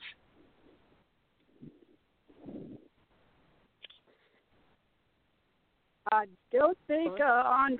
Not sure if Andrea's on here or not. No, she's not. Yeah, there was a lumberjill match where the glow girls Yeah, she was out. participating in it. and I just wish that you know some of the girls had gotten a bigger reaction. Um, you know, it seemed like uh, some of the workers, unless they were like like the Sam Houston's, you know, just weren't, weren't getting a really really big reaction from some of the fans. But they just they weren't known by those fans, so they had to work to get you know show that their work in the ring was worthy of that reaction. Yep. That's all. But no, it, it was solid uh, from opening match to final match. I mean, that was some solid work all around. Yeah. Especially Yeah, the they uh, went from six thirty till until about nine. So the timing Sunday night was great. That was awesome. Now it went oh Monday night went over by about a half hour to an hour. But other Yeah, than that, yeah, everything went good. Yeah, Malia Hosaka put on a hell of a match on Yeah. on the second night. I mean, that was amazing. And um, Kikutaro had a really good comedy match with Bobby Hart too. When he first came out, a lot of fans didn't know who he was. You know, five minutes into the match, he's got them all in the palm of their hands. So I Yep. mean, that was, there, there's some really really good stuff that happened. Yeah. Yeah, that, Yeah, even uh, the uh last match Monday night. Now, both uh Franklin Lee and I, we were really rooting for uh, Greg Anthony. Everybody else was rooting for Sid Bodie, but Greg Anthony got the win, and we're going yes. We're big Empire fans, but uh but of course Sid Bodie at least got his got his revenge. So at least at least you kind of ended it on a nice note. But yeah, that was that was pretty good. That's uh, that's pretty cool. I mean, uh, you know, I I looked at the I looked at the um, I looked. I was gonna say I looked at the uh, the matches um, for uh, for Sunday night. Um, and uh, there were about ten matches then on here, and, and that's uh, pretty cool. Hey, I gotta give a shout out to one of uh, to one of my friends, and uh, she I know she won the won the Luna Vachon Memorial uh, Lunacy uh, Cup, the Fallen Flower Kyoko. I love that. That's awesome. Yeah, good kid. Yeah, she'll go real far. Yeah, very happy to see her win the Lunacy Cup. Yeah, really good pick there. She really did show a lot of promise. Not knocking anyone else that was in that match, but she really did uh, stand out and shine and deserve that. No, that's that's uh that that's exciting. And then I see uh let's see. Oh, oh yeah, so so okay, so, so, so so- and then yeah, one and then and then the next night it was uh eleven matches. So we had we had some great some great uh matches going on there. Yeah, I'm looking to see um I'm looking to I'm looking down the line here to see if I recognize any names. I see uh I see the uh Torhagas I see he uh he retained his uh his title. Hey, but there's something that you're not going to see there in the results that me and Andrea can laugh about. Even after 30, 35 years, Sam Houston knows one speed in the ring, and that's 600 miles an hour. yeah. That dude oh does yeah, not know the meaning Sam of the word Houston gave a nice. Sam Houston gave a nice speech at the end Sunday night. That was Yes, he re- did. he was the last one eliminated from Battle Royal, but he gave a really nice speech. Wow, now now you're talking yeah, Sam, Sam Houston uh, you're talking Sam Houston from the W uh, well, WWF and of course NWA. Yeah, Jake's better brother. He likes to be known as. As a what? He ca- when you when you mention that he's Jake's brother, he's all Jake's better brother. Oh yeah. That's uh that's uh that's that's yeah, I, I, I gotcha. Also also it's it's it's funny to mention but not funny, but the uh the the North American heavyweight champion uh, Mustang Mike and a guy that I'm very familiar with, the reinforcer, Andrew Anderson, they actually battled Wild Horse and Sam Houston to a no contest. Hey, let me ask you a question. I've been around the reinforcer Andrew Anderson what what is now I'm asking Roy this question. Brian, you can answer too, but what's your thoughts about the reinforcer Andrew Anderson? I love the dude. The dude is no nonsense in the ring. He's got a demeanor that screams superstar. He's all about business once he's in there, about doing what's right, not just for himself, but for his opponent and the promotion. Um, the dude's the dude's a great guy.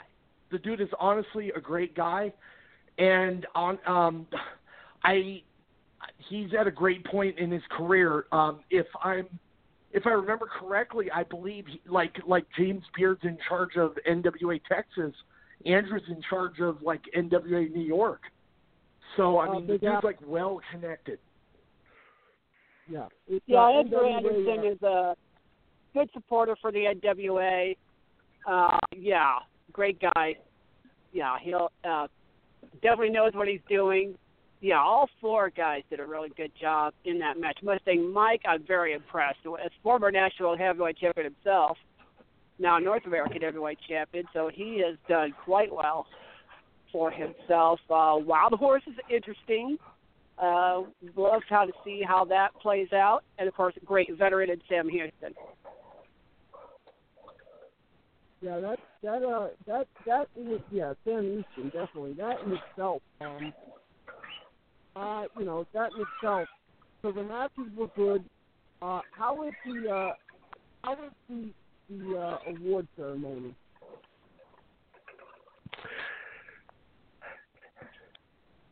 Well, the, um, the night, w- ni- night one. You go first. One at a local. time. Okay, go ahead. Yeah, Brian. uh, blowout blowout went really good. The timing of that went really good. Uh, now they did uh, two posthumous awards. one for Tom Drake, one for Ruth Silverstone. But the rest of the time was all devoted to Glow. So they were giving out uh, awards to just about every every girl.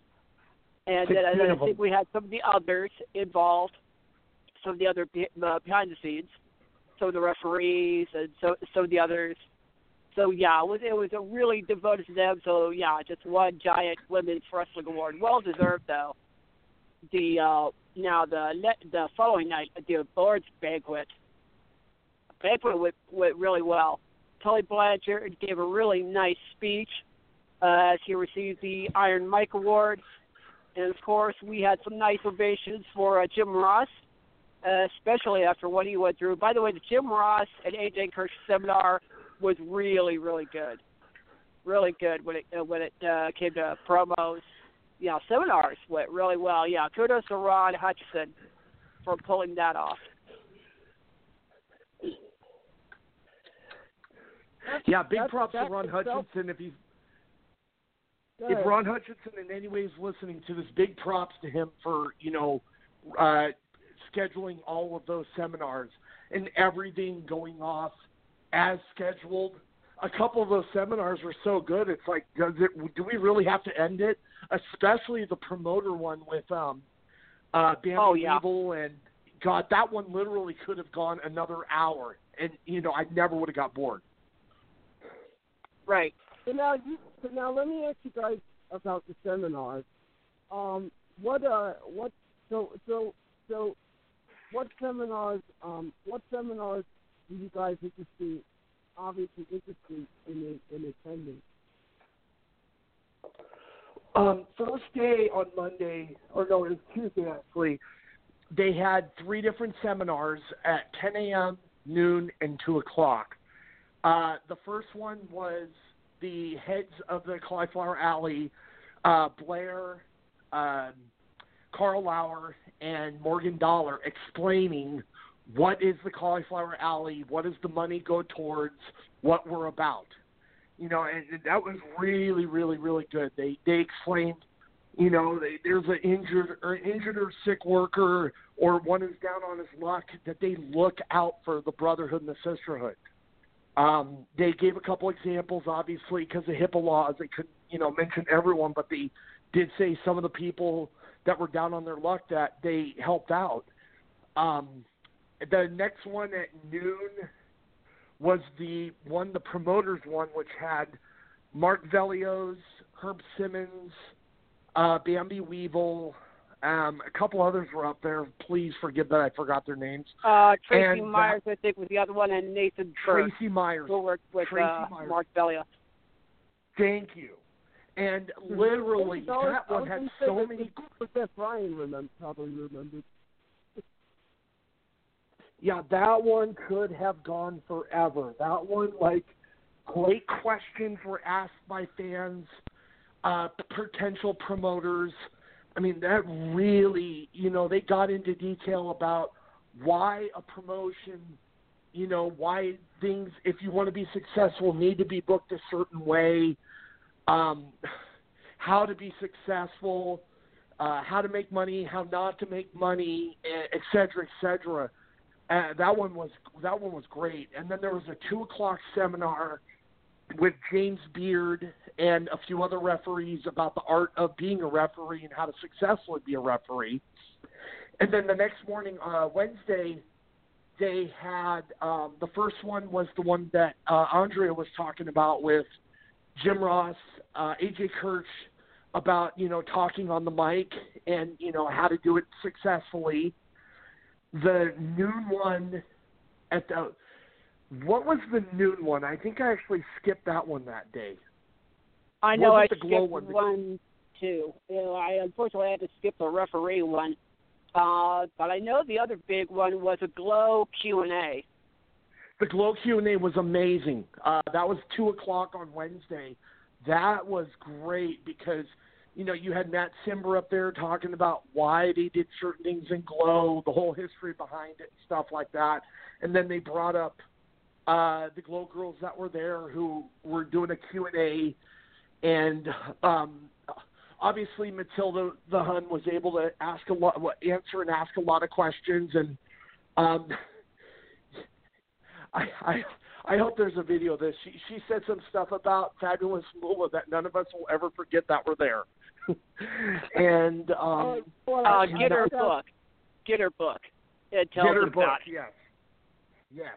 Get whose book? Get whose book? Matilda the Hun's book?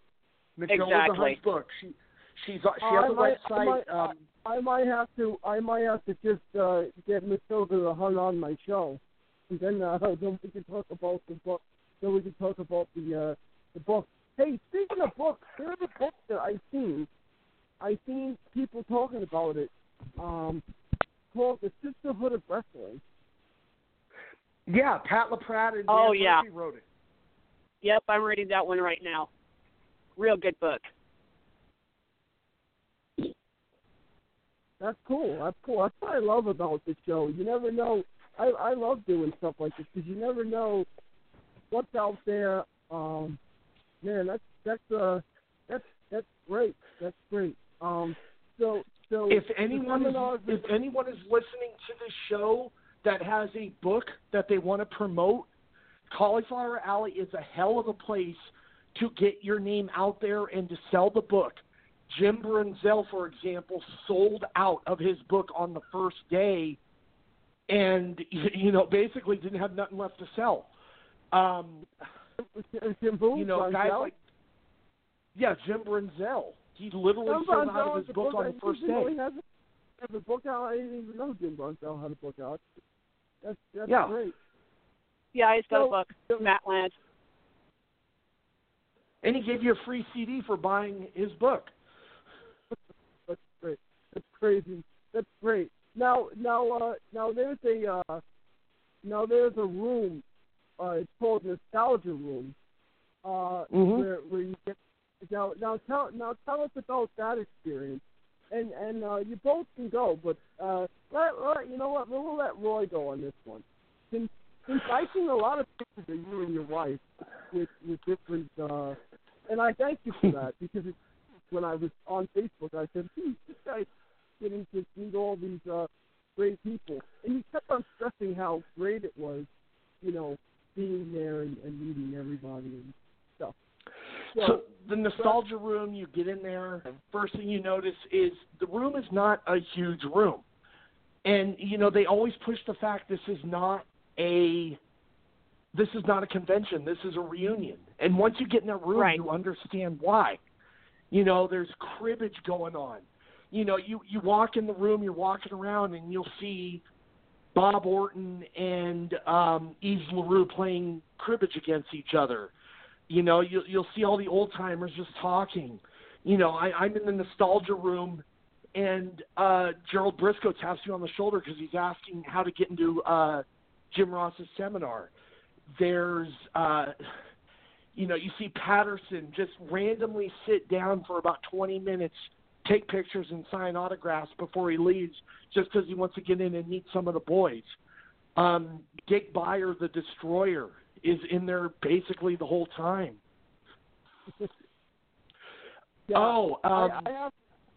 I was gonna say I have. to Hey, meet, by the uh, way, the, the Byer. last seminar, the last seminar, by the way, was two o'clock on Wednesday, and it was called "Money on the Table" with Corey Brown. My wife just showed me that right now. Oh, cool. All right, good, thank you. All right, thank you. All right, but the nostalgia room basically it's it's a bunch of the boys and the girls getting together. Um, there's a lot of people selling stuff. Um, there's no pressure on it whatsoever. Um, you know, you go around, introduce yourself, meet people. You know, Mean Gene Okerlund would sit down, do autograph pictures. Uh, Jim Ross would walk around. I mean, I, I I can't even name off all the people that I met in there you know that that you know a lot of fans would would recognize the name and just like wow you really met them and stuff it's just an, an amazing experience that cauliflower alley you know can can give you Yeah, the names that jumped out to me that you met were, were like I said, Eugene Okerlund, uh, Jim Ross. Um, what do you call? it? You met uh, the Godfather. Now, uh, did you meet Sabu? I know Sabu was there. Yeah, he was. Yeah, yeah, yes. Sabu had a table at the um in the nostalgia room. Uh he was selling shirts, figures, eight by tens, and uh they had a thing set up where uh you could take a picture with him and his uh girlfriend, the uh super genie Melissa Coates, in front of this this back with like a backing or whatever with, with cauliflower alley. So he was there like all three days doing that. Now, uh, now going back to Pat Patterson, did he uh, did he have his book with him? Did he uh, sell accepted his book? Bertrand Hébert, the guy who wrote his book, had a table there all three days in the nostalgia room, and he was the one selling the book. So, I mean, if you were there, like I literally flew flew from Sacramento to um to Vegas not knowing if the book would be available there. So I brought my book with me because I was one of the first ones to get it on Amazon. Um, there was extra copies there because Bertrand was selling that the um, the Mad Dogs uh, the, the book about Mad Dog Vachon and the history of Montreal wrestling. Uh, at his same table was Dan Murphy and Pat LaPrade selling that uh, the Sisterhood of Wrestling book. So I mean, there's a lot of people there that were like selling their books. You know, from Destroyer to Bertrand to Pepper Martin, who was selling a book, to Jim Brunzell. Um, yeah, there was a lot of books that were being sold there. That's cool. Uh, that that's uh that's definitely cool. You know, you you, you get the you get the nostalgia, you get the the wrestling aspect of it. Um, I know they I know they they did the cribbage. They did. I know you know a couple of things I I've heard. Um, was there anything that stuck out in your mind, Brian? Um, you know about about that. Now, Andre the Giant, uh, she told me that they did a whole big thing to the fallen, um, to the people that passed away, that the brotherhood and the sisterhood that you guys uh, lost. Oh Um, yeah. What was your thoughts on that? Yeah, they showed uh, that video, which is uh, usually they do it the second night of the wrestling showcase, Monday night. Yeah, very touching and kind of sad Tom Simon wasn't there to announce those names, so hopefully we will see him uh, next year. But yeah, of course, yeah, it's always a touching thing when you're looking at the names and and they're, and they intersperse some of the videos uh, and some of the names like uh, Super Sly Jimmy Snuka and uh, a few others that we've lost. Of course, uh, Chyna and uh, many others. But at least I know one highlight for me, and it was near the end, Wednesday night. I got kissed on the cheek by both La Rosa Negra and uh, Chelsea Diamond, which was just uh, real cool. That made my trip right there. Chelsea Diamond is the niece of B. Brian Blair. La Rosa Negra, of course, from Puerto Rico, and uh, she had surgery, and of course, well, CAC helped out with that. She's one of the ones who benefited from us, and uh, yeah, of course, we helped out Johnny Valentine before he passed away. So we've helped, like I said, that's where your three hundred bucks for the lifetime membership goes. Two hundred and seventy-five of that is tax deductible. uh, Twenty-five is but, right. membership. Oh, in in 2000, I was going to say this one. In, in 2009, I uh, I was working with uh, Body Slam Wrestling Organization, and I I I I know uh, Richie Rotten. Richie Rotten used to tell me all the time about the Cauliflower Alley Club. Now here's the key to this whole story. Richie Rotten used to have a good friend. He was one of my good friends. He passed away. Tony Scott. Tony, I know he he was uh Tony Scott was a uh a long time uh wrestling uh yeah Tony Scott uh they did something for Tony. That's it, that's why because it's uh it was his uh it was his um his real name that they uh that but anyway, so I'm glad that they got. I'm glad that they they help out all these uh these different people and stuff. You know, all the wrestlers that need help. You know. Mm-hmm. Uh, the said at the seminar we gave away one hundred fifty-one thousand dollars. So, uh, and of course, we have some members who are pretty well off financially. So, So yeah, the club is in good financial shape. It's a 501c3. Originally, uh, like uh, Mike Mike Mazurki used to run a restaurant called Barrett's Cafe in Hollywood. That's where some of these informal lunches. That's kind of how CAC got started, was through that. And yeah, he would nonchalantly, you know, uh, anonymously give money to whoever needed it. So that was also kind of how that got started. But once the CAC became a 501c3, and that was, and of course, when kayfabe kind of went away, Wrestling Fans International Association went away. You know, that's when they started allowing fans to come to this, and that's that's kind of where things kind of stand right now. I mean, we have 8,000 members worldwide. Yeah, that's So that's a great that's, that's a great thing. I also know that I also know that people go there, you know, if they're wrestlers or they're managers or they're referees. I know they do a lot of networking.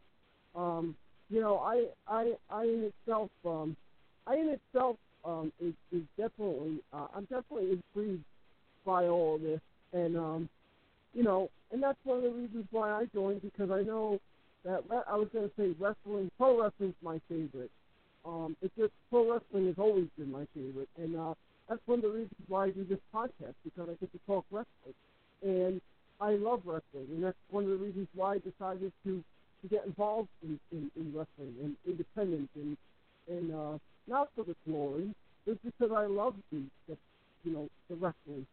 So I'm sure that next year it's, it's 11, it's about 11 months away. So I'm sure that uh, the cauliflower is going to be really, really good. I can't, I can't wait um, till everything starts happening. Yep.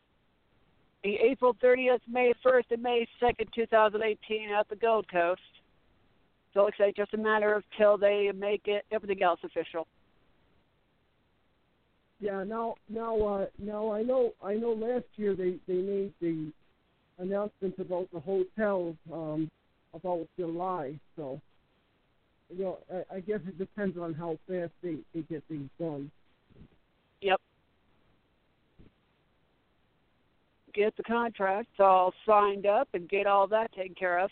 Like I say, yeah, nobody gets any money from CAC. Nobody gets paid for this. Morgan doesn't get paid for it, or Carl, or Brian Blair. They're all volunteers. And it's a Yeah, six-member it's a, uh, executive board.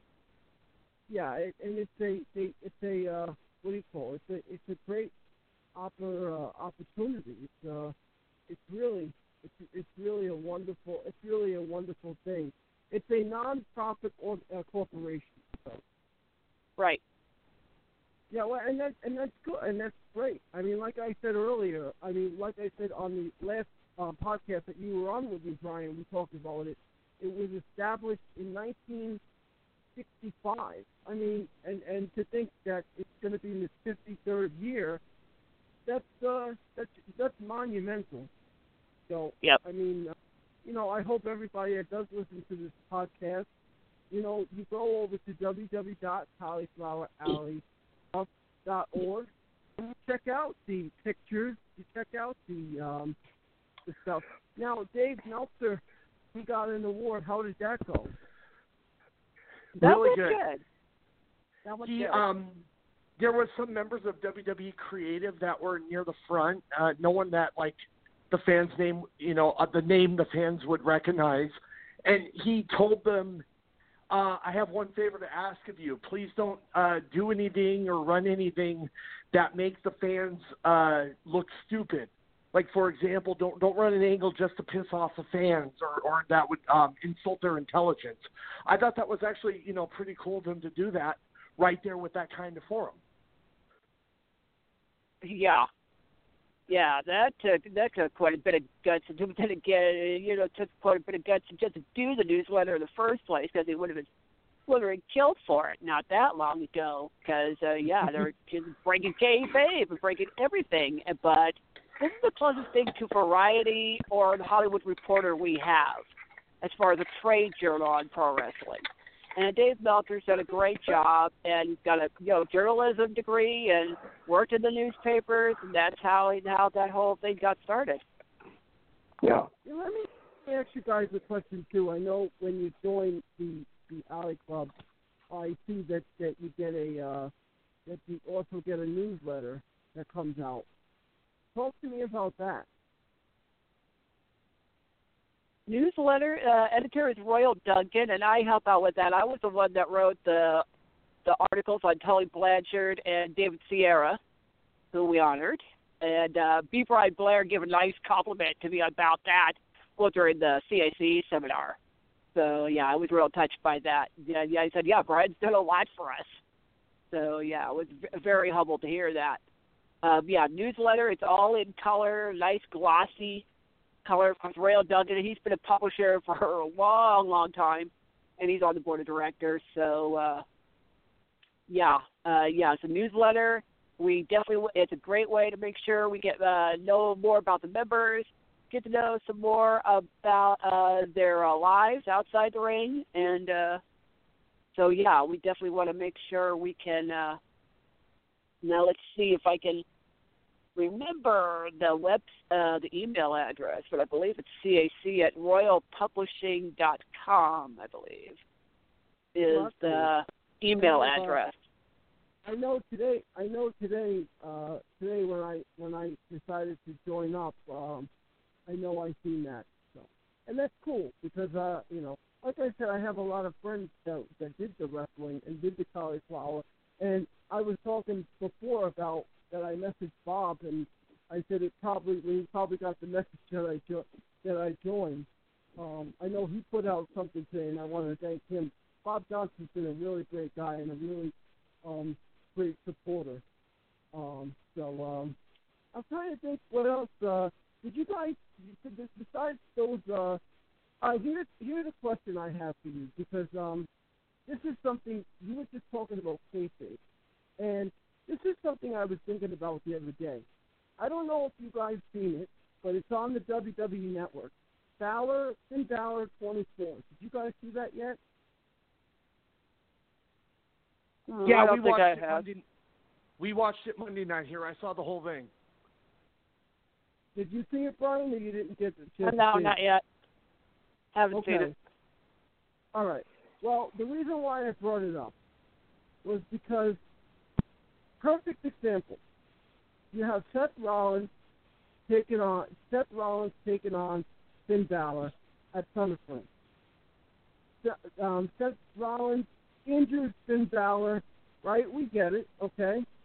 Then down the line, you see Finn, you see Finn Balor and Seth Rollins in the same room with cameras on them as they're working out together. That shows you that kayfabe is dead.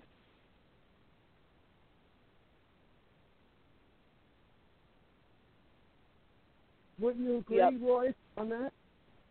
Yeah, but imagine down the line, let's say Balor is scheduled for a heel turn, and Balor brings up that he friended him just to get close to him, learn weaknesses or whatever, but he's never forgotten that he injured him and almost ended his career.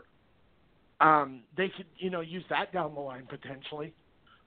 Yeah, I'm just saying. I'm just saying for a fan like us, like like fans like us today, we're used to it. You know, like I, like today, like in today's today's world. I mean, also you have Kevin Owens. Kevin Owens is a heel. You have Kevin Owens saying the nicest things about about. I know they're all friends, obviously back you know back, but still, the fans don't need to see that. You know. Yeah, unfortunately, the I mean, curtain's been pulled. So, like at this point, Yeah, it's like, uh, uh, well, the biggest, the especially biggest especially when you have when you have dual Twitter accounts where they break kayfabe and post pictures of the people that they just wrestled with at a club afterwards, but they No, use the right. same Twitter account to try to build that feud. There, there's sort of a confusion there. So yeah, the whole curtain's been pulled. No, you're you're you're you're right. You're you're right about that. I I get you. Well, let me ask you guys an honest question, and this is this is this is when MySpace was was happening. Do you honestly think that Rowdy Roddy Piper, may he rest in peace, would have Hulk Hogan on his top friend list if if if, It, you know, I I don't think he would. Mm.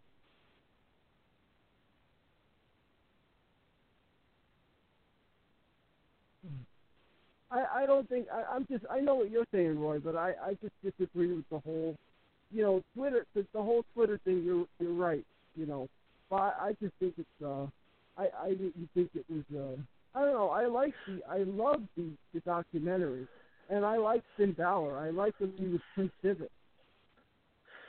Oh no, no, trust me. I wish that they would stick to something. If you're going to use your Twitter to further storylines, then have that one and then have a separate one that's private. There are some wrestlers that do have private Twitter accounts that you have to accept in order to see their feed. But if if you have a, a public Twitter account and you're breaking kayfabe on there, but you're still telling storylines, you're the one that's blurring the line there. So you know, I wish that I wish the line wasn't blurred. If, for example, you know the Bellas had a joint Twitter account at the exact same time that they were feuding with each other. You know, the average fan gets confused at stuff like that. Yeah, a hundred percent, a hundred percent, and uh, it's the psychological. It's just the psychological um, part. Um, you know that they also say that the wrestlers, a lot of wrestlers don't sell, and um, you know selling has been been been gone and stuff. Well, I understand what you were. I understand what you said. I definitely understand what you you, you both are saying about kayfabe. To me, to me, it's here's how I look at it. When I when I was the booker, I was a booker right here in Staten Island, and I used to tell the guys, "Hey, you go in one place, you go in the other place. But but Mike, it's one room. No, you guys go down the hall. You guys go down the hall. I don't want to see you guys out here with the fans. You know what I'm saying? Just just you know, and, and they would say okay, and then I'd have a heel come out, a baby face come out, and and that's it. I would I would do it that way, and this way to me it kept it you know it kept it sane. You know.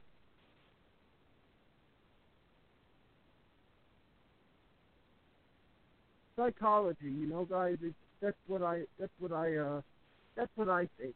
I think the psychology is. uh Yeah, it definitely reminds me of the the show we had March 26th in Eureka last year, and we had Derek Drexel, who's a out, outside the ring, very nice guy, but uh inside the ring, yeah, very intimidating, satanic, demonic character, and he freaked a little kid out where the little kid is literally throwing up, major upset. Anyway, after the match, the parent, the father comes comes backstage and he's demanding an apology. I thought we were going to have a fight right there in the back, but uh, so our promoter had to get between it, between this guy and the wrestler, and the coach Derek, you know, apologized, and and I think I talked with Derek after after the show. It's like, wow, talk about heat. So yeah.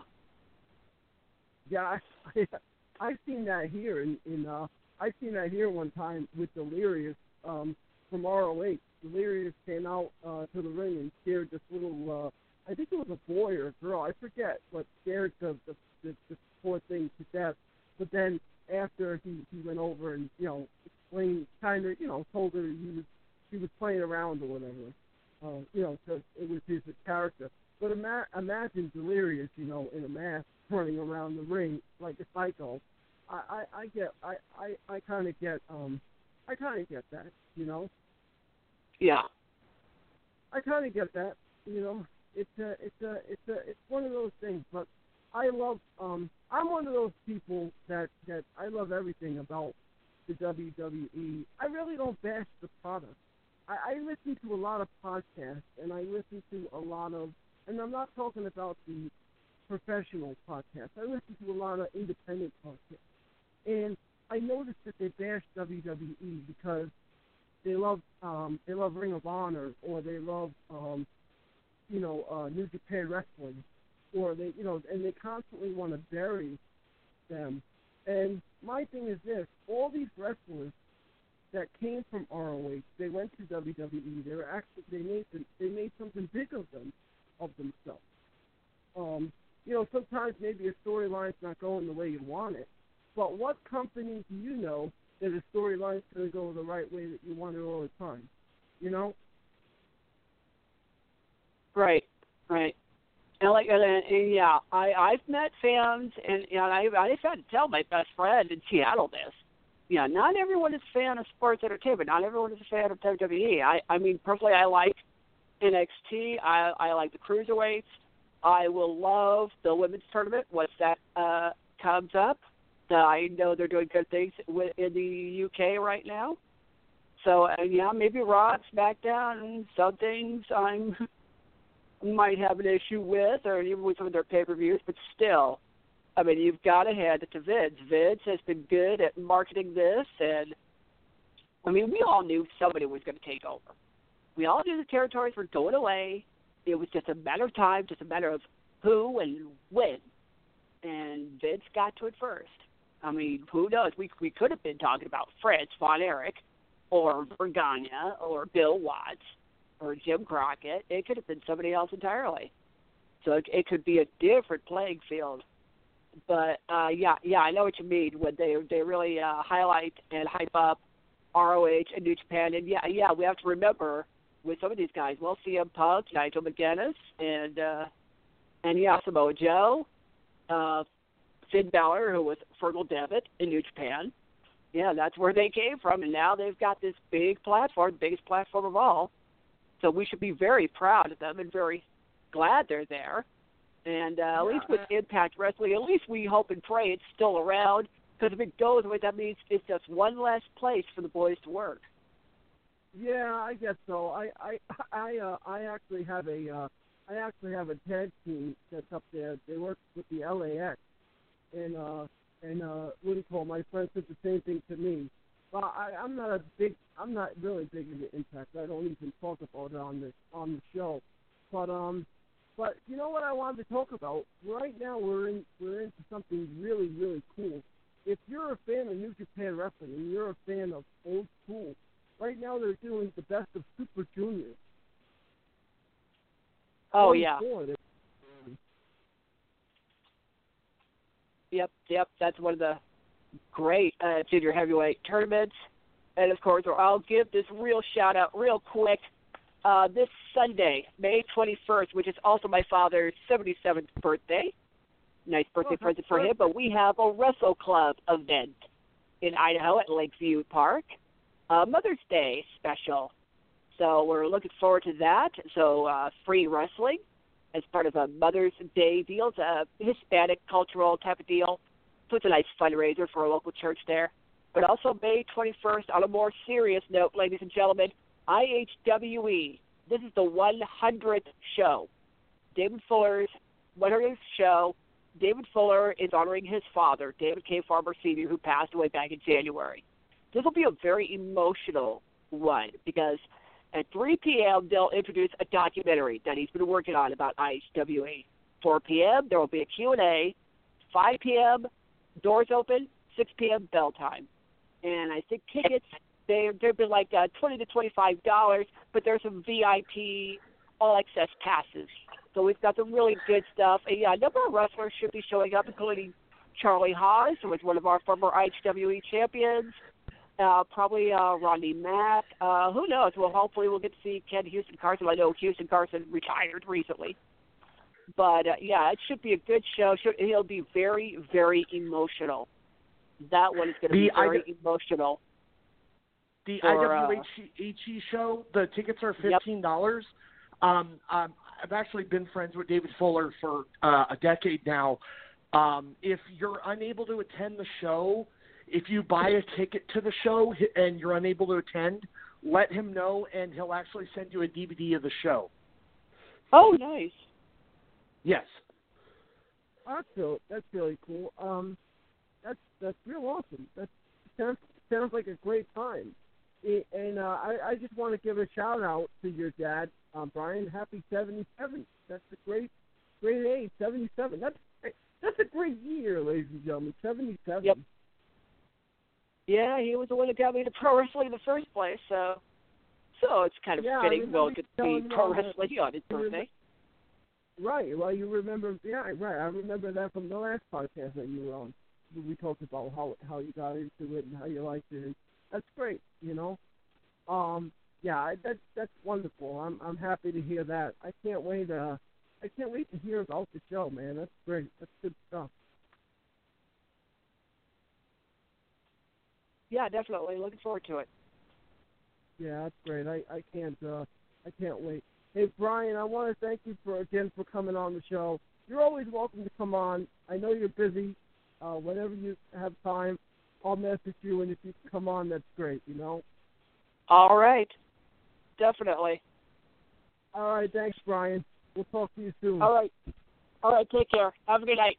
Bye bye. Take care, Roy. Same to you.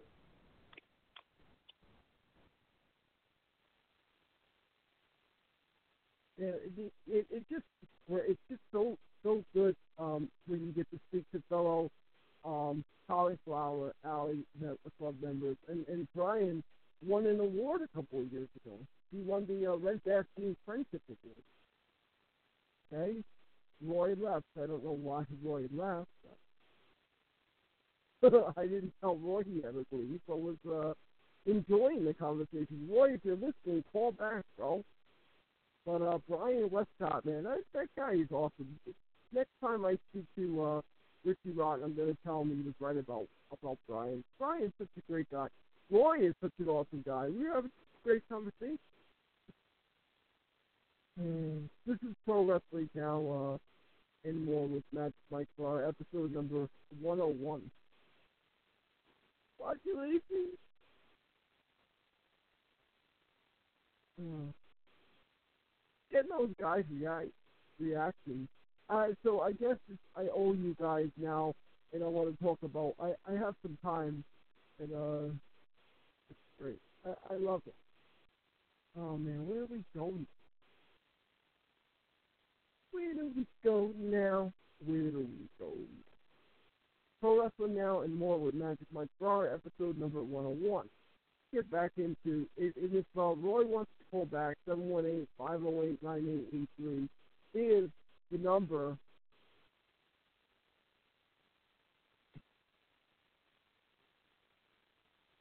I'm laughing because I didn't expect I'm talking to the dead air. well, I can't wait to meet those guys at the cauliflower and talk with them about wrestling and and stuff like that. And hang out with them in this nostalgia room and who the hell am I kidding? I'm going to be the buffet too. uh, or maybe having a beer with somebody. You never know. Oh, I love it.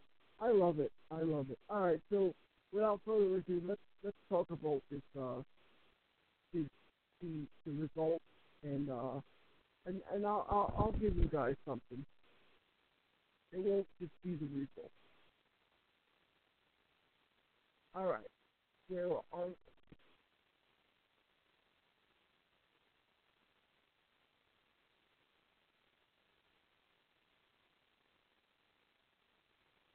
Okay. All right. Here. We are having technical difficulties with some odd. I don't know what's going on. The show is crazy.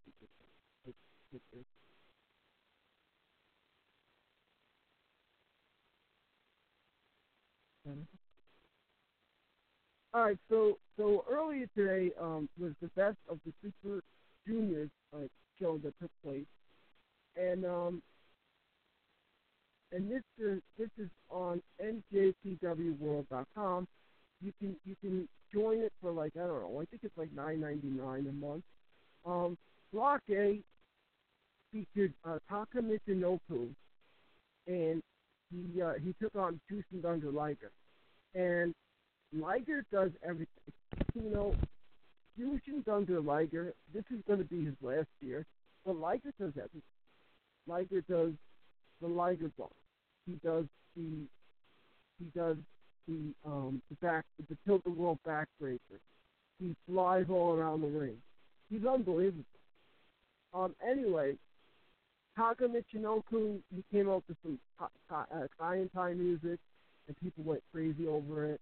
Um, Japan was packed. That place was packed like a pickle.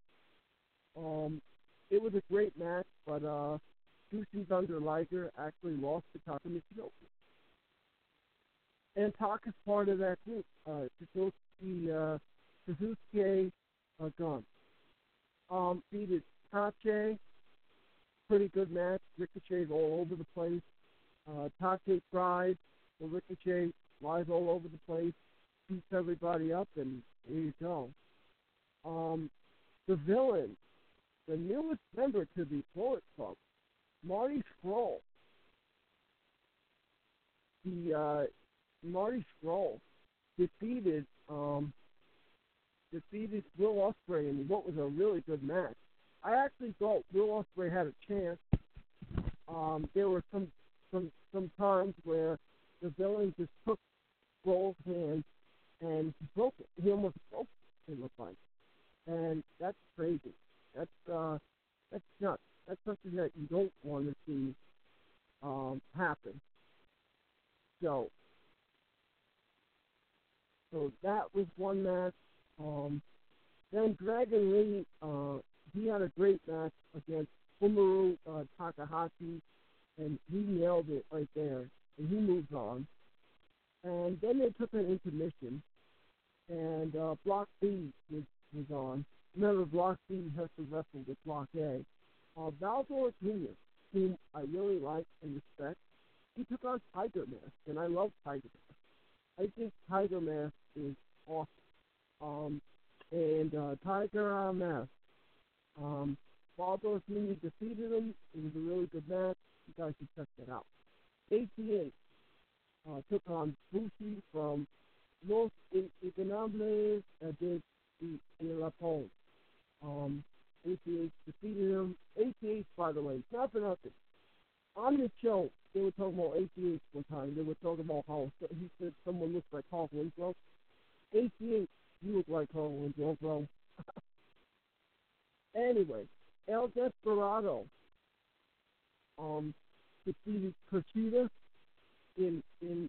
By the way, Kushida is the ROH uh, television champion. Um, in what was a really good match. Um, but El Desperado just outsmarted Kushida, and he got the win. Um,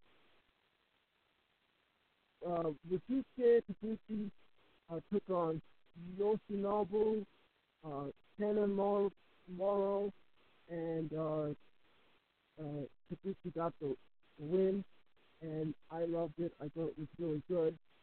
And let's see what they uh, what they have going on. You see? Now, bear with me, folks. Something's going on with this computer, and I don't know what's going on here. I can I can tell you right now.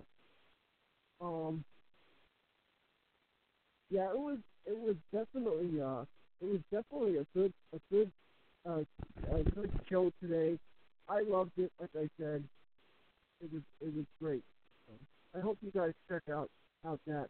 Just go to njpwworld.com. The tournament's going on now, and uh, it's definitely cool. Um, tomorrow, the uh, the second day for here, here, here, here lineup for tomorrow, um, and at 6 um, p.m. in Japan, but over here it's 5.30. Um, the first match is going to be Tokuhomi, uh, Tokuhuki Oka, uh, Quado, who's been really good, and Tiger Mask versus um, Yagi, Soika uh, Yomo, and Tachikura uh. Um, second,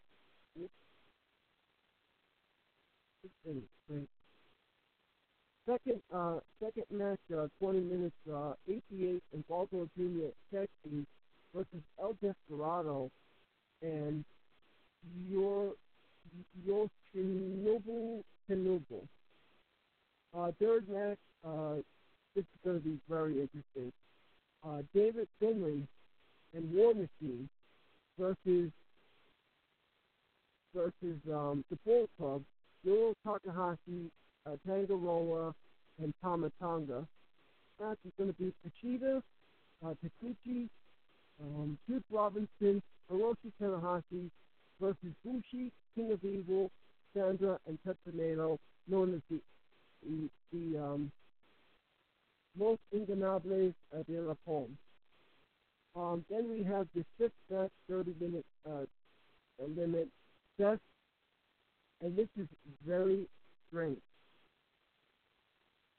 This is the, this is the best of Group A. It's going to be Taichi versus Taka Michinoku.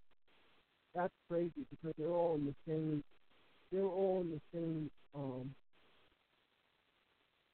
Suzuki uh, gun uh, faction that came over from Noah. That's crazy. Um, Dragon Lee is going to be versus uh, the villain uh, Marty Scurll. And um, let me see what else we have here. Oh, that's uh, when Jushin Thunder Liger takes on Hiromu Takahashi.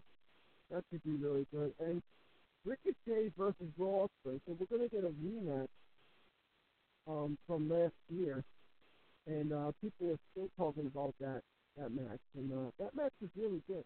Um, Raw Ospreay is an unbelievable talent. He won last year's tournament. Um, and Ricochet won the year before that. So let's let's get back into in, into that. Um, 1998 when they started the tournament. Uh, last year, Will Ospreay won. Kushida won the year before that in 2015. 2014 was uh, Ricochet.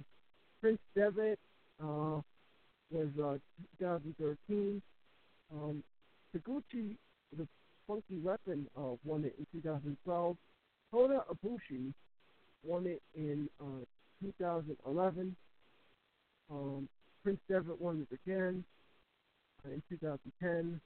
Well, and, and the list goes on and on. They they have some great, great um, wrestlers. So this is a big tournament, and uh, you can check it out. The tournament was formed in 1998, uh, 1988 by NJPW, and it was originally called the Top of the Super Juniors. The tournament is a round robin style tournament where wrestlers score points. The winner, assuming that they are not already the champion, receives the opportunity to wrestle for the IWGP Junior Weight Heavy Championship. Uh, not uh, long after the tournament is over, since uh, 2010. The title match has been uh, taking place for June and July um, at the uh, Dominion event So, pretty cool. But in 1994, the tournament was renamed the best of the Super Juniors. Since 1996, the tournament has divided into two block system formats. The top scorers in each block advance to the semifinals, and at which point single elimination rules take effect. During the round robin portion, a win is worth two points, a draw is worth one, and a loss is worth zero. All the matches have 30 minute time limit through the past, they have been uh, 20 minutes. So that's pretty cool right there. So that's awesome. Real awesome, and uh, you know, it's uh, it's it's, it's definitely great. Um,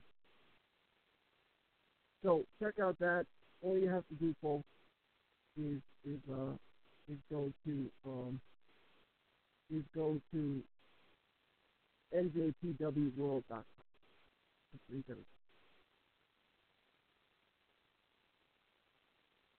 What's going on there?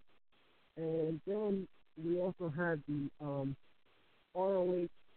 Um, ROH had its uh, past uh,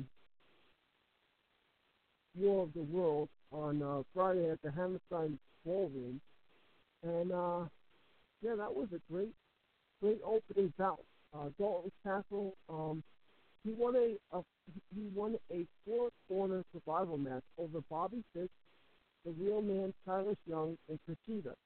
Um, each man had their chances to win, but it was Castle who ultimately got his fan raise in victory after he hit the bangerang on Fish and Kendall. Really good match. Um, I thought it was awesome. I thought that match was great. I, I think I still think that Dalton has a lot of potential. But um and I love Kushida. I think he's outrageous. Um the nasty feud between Kazarian and the Bullet Club, um, Adam Page got even nastier as the two bitter rivals took turns hitting in each other's faces. I hate that. Uh, in addition to trading punches, Page ended up winning um, this battle by using the rope for leverage to pin Kazarian. I think that's full crap, but hey. Um, IWGP Heavyweight Team Champion War Machine Champion row notched a impressive victory over Search and Destroy, um, Chris Sabin and Jonathan Gresham. Shout out to him. Um, love watching that guy in uh, CZW. Jonathan Gresham, if you're listening, awesome, awesome, awesome. Um, and they also uh, they also defeated uh, Los Ingobernables de la Evil and Sandra in the three win. It was really good. Also, um, also you had uh, in a match between two of the most spectacular young international stars. The um, you had the aerial assassin Will Ospreay um, and Jay White going at it in a hard-hitting, high-flying match that sent the crowd into a frenzy. After a number of drilling near falls, Ospreay hit the hot cutter on White for the win. And that place was packed too. That was great. Um, let me see. As the two competitors, oh, uh. Oh yeah, as the two competitors shook hands, um, the Punisher Martinez made a uh, Punishment Martinez made a, a special surprise and beat up Hulkman. Bitter, bitter, bitter guy. Um,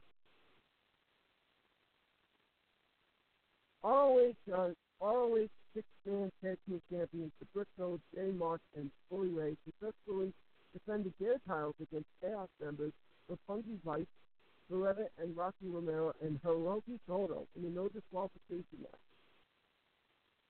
Pretty cool. Pretty good match too. Um, Bully Ray is awesome. It's it's great to see Bully Ray in ROH uh, from WWE for now, and he's doing some great things and uh, New York loved it, and the Briscoes are great. Um, World Television Champion, the villain Marty Scurll, successfully defended the, his title with a convincing victory over Matt Sydal. Um, that chicken is unbelievable. Um, here's here's something crazy that ended up happening. Um, the ROH Team Champions, the Young Bucks, Matt and Nick Jackson, uh, turned back on a strong challenge from IWGP Intercontinental Champion Petro and Bushi of Ingobernables de Japón. Uh, the Bucks be trouble after Bushi bit his mysteriousness into Matt Jackson's eye, which blinded him, um, which, which made him do the move to his brother.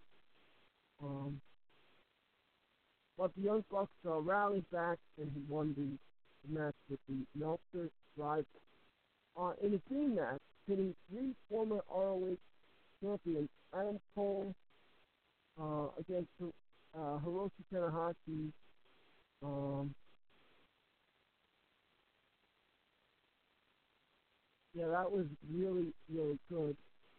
Um, after the after that match, the fans showed their appreciation for Cole, and he was joined in the ring by a certain uh, by a Kurt Cole by the Bullet Club.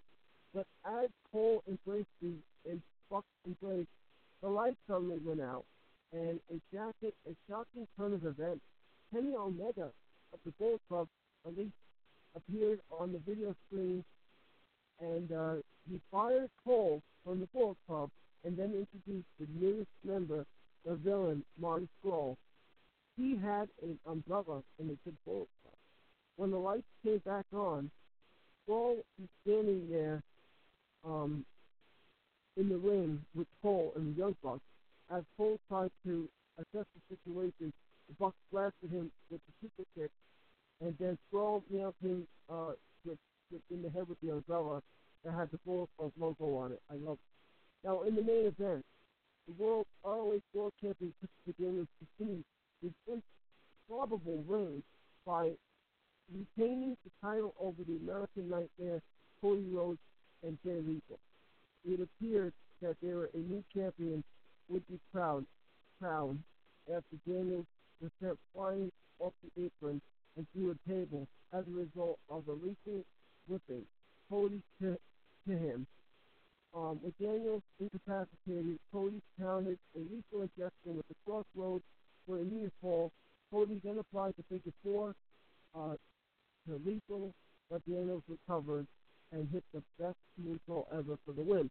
Now, I thought that Cody Rhodes was going to sneak away with the win, but apparently it's not going to happen. But it's not over. It's not over yet. And then they're going to go on to the best in the world.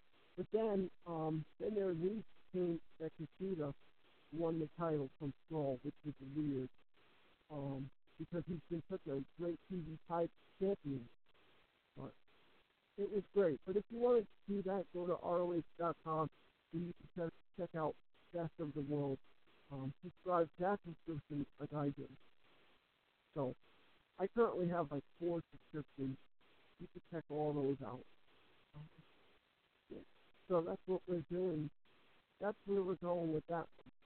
I, I thought that was uh, I thought that was cool. We got about 26 minutes left. I'm going to go to a commercial break, um, and we'll be right back. Got to pay some more bills. Attention business owners, website owners, event promoters, or anyone looking to promote your product. The Totally Driven Entertainment Radio Network is the perfect way to spread the word of your business around the world. That's right, you can advertise at our network and be played on all of our shows at rates that are so cheap, it's a no-brainer. For more information, contact Bay Ragney at bayragney at gmail.com. To keep your business driven, stay driven with Totally Driven Entertainment. Are you a fan of Sherlock Holmes? Letters from Holmes offers unique, one of a kind letters from the world famous detective himself. Handwritten on 8.5 inch by 11 inch aged parchment paper and using smudge free ink to produce original, high quality letters that fans will treasure for years to come. Each letter is handcrafted and written from the perspective of Sherlock Holmes, mimicking Holmes's native tongue and embracing many of the famous detective's quirks, quips, insults, and peculiarities.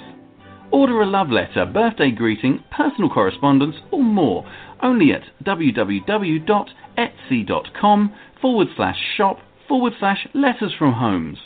For $5 today, you can buy a wealth of things gas for your car, rent a movie for the family, a few slices of pizza. $5 still takes you a long ways. But did you know that $5 can buy your child a bag of heroin in the streets? That's right. For only $5, your son or daughter can buy some of the cheapest and purest dope in the country. Be aware of the lies. Be aware of the stealing. Be aware that's all it takes to kill your child. $5.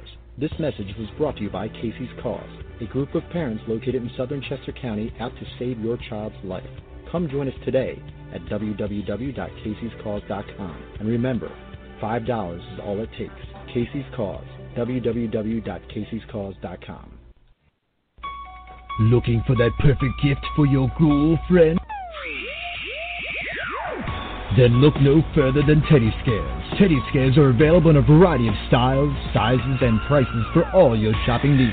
Teddy Scares are a mix of cute and creepy to make a great gift for almost any age. Board up your windows, lock your doors, and log on to teddyscares.com. And be sure to become our friends at facebook.com slash teddyscares.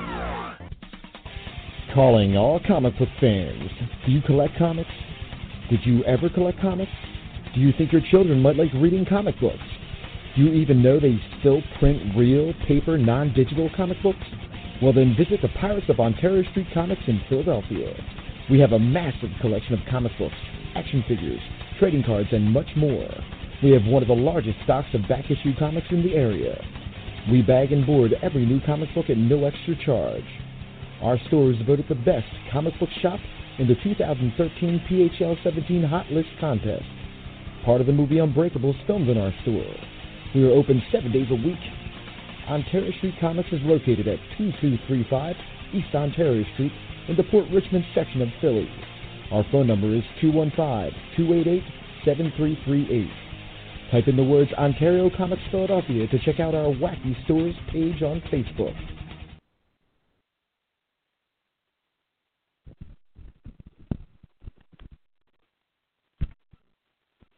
Welcome back uh, to Pro Wrestling Now and More with Magic Mike and uh, Ferrara, and I see it's a Brave beat the Blue Sorry, Bob Johnson. Get the drink, everybody. It's it Bob Johnson. Name it. Alright. Alright. I love it when a plan comes together. So, now that I got the ROH out of the way, got the NJPW out of the way, let's talk about some WWE backlash that's uh, coming up. And uh, before we get into backlash, how about we talk about Saturday night? This Saturday night, ladies and gentlemen, head over to WWE Network, sign up, because how about this? The NXT Championship match, Bobby Roode takes on Hideo Itami, and I think Hideo's going to win. Um, NXT Women's Champion, uh, Asuka versus Ruby Riot versus Nikki Cross. I think uh, going to retain. Um, the Authors of Pain, they'll lose their titles to DIY uh, in the ladder match, and WWE United uh, Kingdom Championship match, Tyler Bate champion versus Keith. So check out that. That's going to be awesome. Check out all the, the takeovers. They were really good. Um, yeah. So then let's go over to how about some back. Um, background.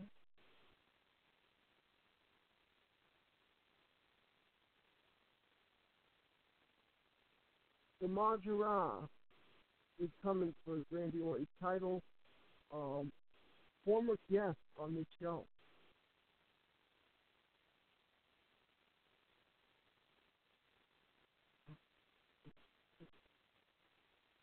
Former guest on the show, Jinder Mahal is going to be challenging Randy Orton for the uh, WWE title. Um, and I think uh, I think Randy wins this. Um, Shinsuke Nakamura uh, versus Dolph Ziggler in uh, Shinsuke's first pay-per-view with SmackDown, uh, and that's going to be good. I think Shinsuke wins this match. Uh, Breezango is going to lose to the Usos, uh, and uh, Styles. I think they. Uh, I think Styles wins against. Um, no, I think actually I think uh, Owens wins um, by count out. Um, Becky, Charlotte, uh, Naomi, Charlotte, and Becky unite against Unwelcoming Committee. That should be a good match. And, and that also takes place on uh, at Backlash. You can check that out um, Sunday, this Sunday coming up.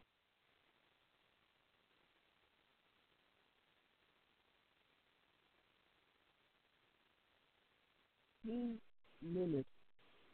I just want to tell everybody um, how glad I am to be back. I want everybody to keep their prayers about my, my dad coming.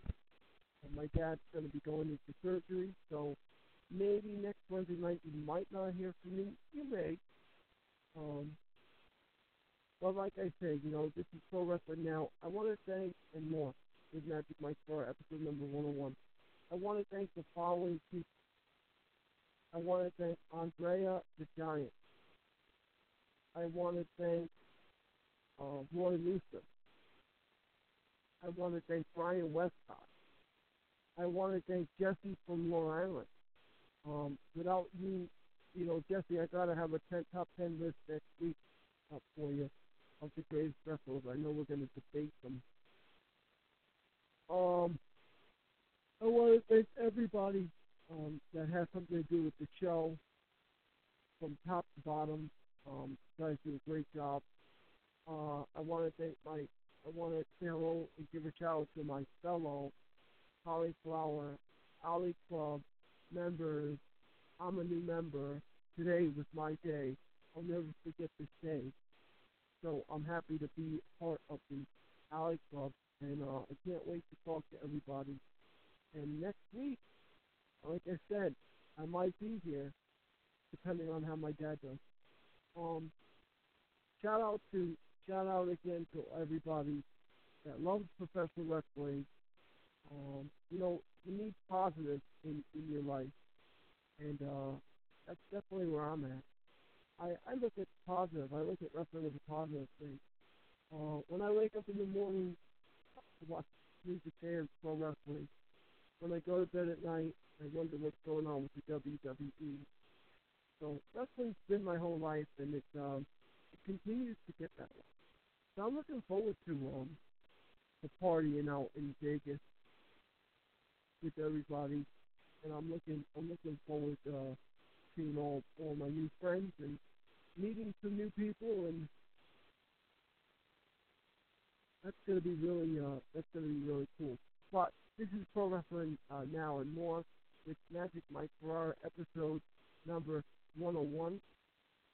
I'm going to end the show right now, um, but I'd like to again thank everybody, and, and I want everybody to head over to totallydrivenradio.com, uh, TV.com. Check on that. Um, go to our Facebook pages. Uh, like us on Spreaker, Stitcher, iTunes, Blog Talk, catch me right here for Pro Wrestling Now and More with Magic Mike Ferrara, right here on Totally Driven Radio Entertainment Network. Catch me um, through this if you're listening, guys. Um, but if you want to go to my Facebook page, do me that favor. Honor me and go to Pro Wrestling Now and More with your host, Magic Mike. And also my Twitter. My Twitter is Magic Mike Ferrara at, not with, four, the number four. Yeah. So I want to thank you guys for listening tonight. Hope you guys had a great show. Hope you guys drank some beverages and ate like crazy. And I will see you next week. So, so long. Bye bye. Farewell until you hear the bell next week, ladies and gentlemen.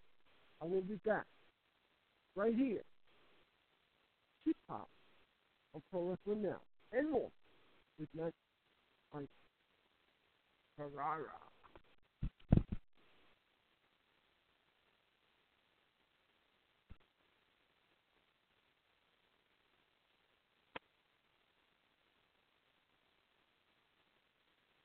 Oh, by the way, I'm still here. Sit. My knee.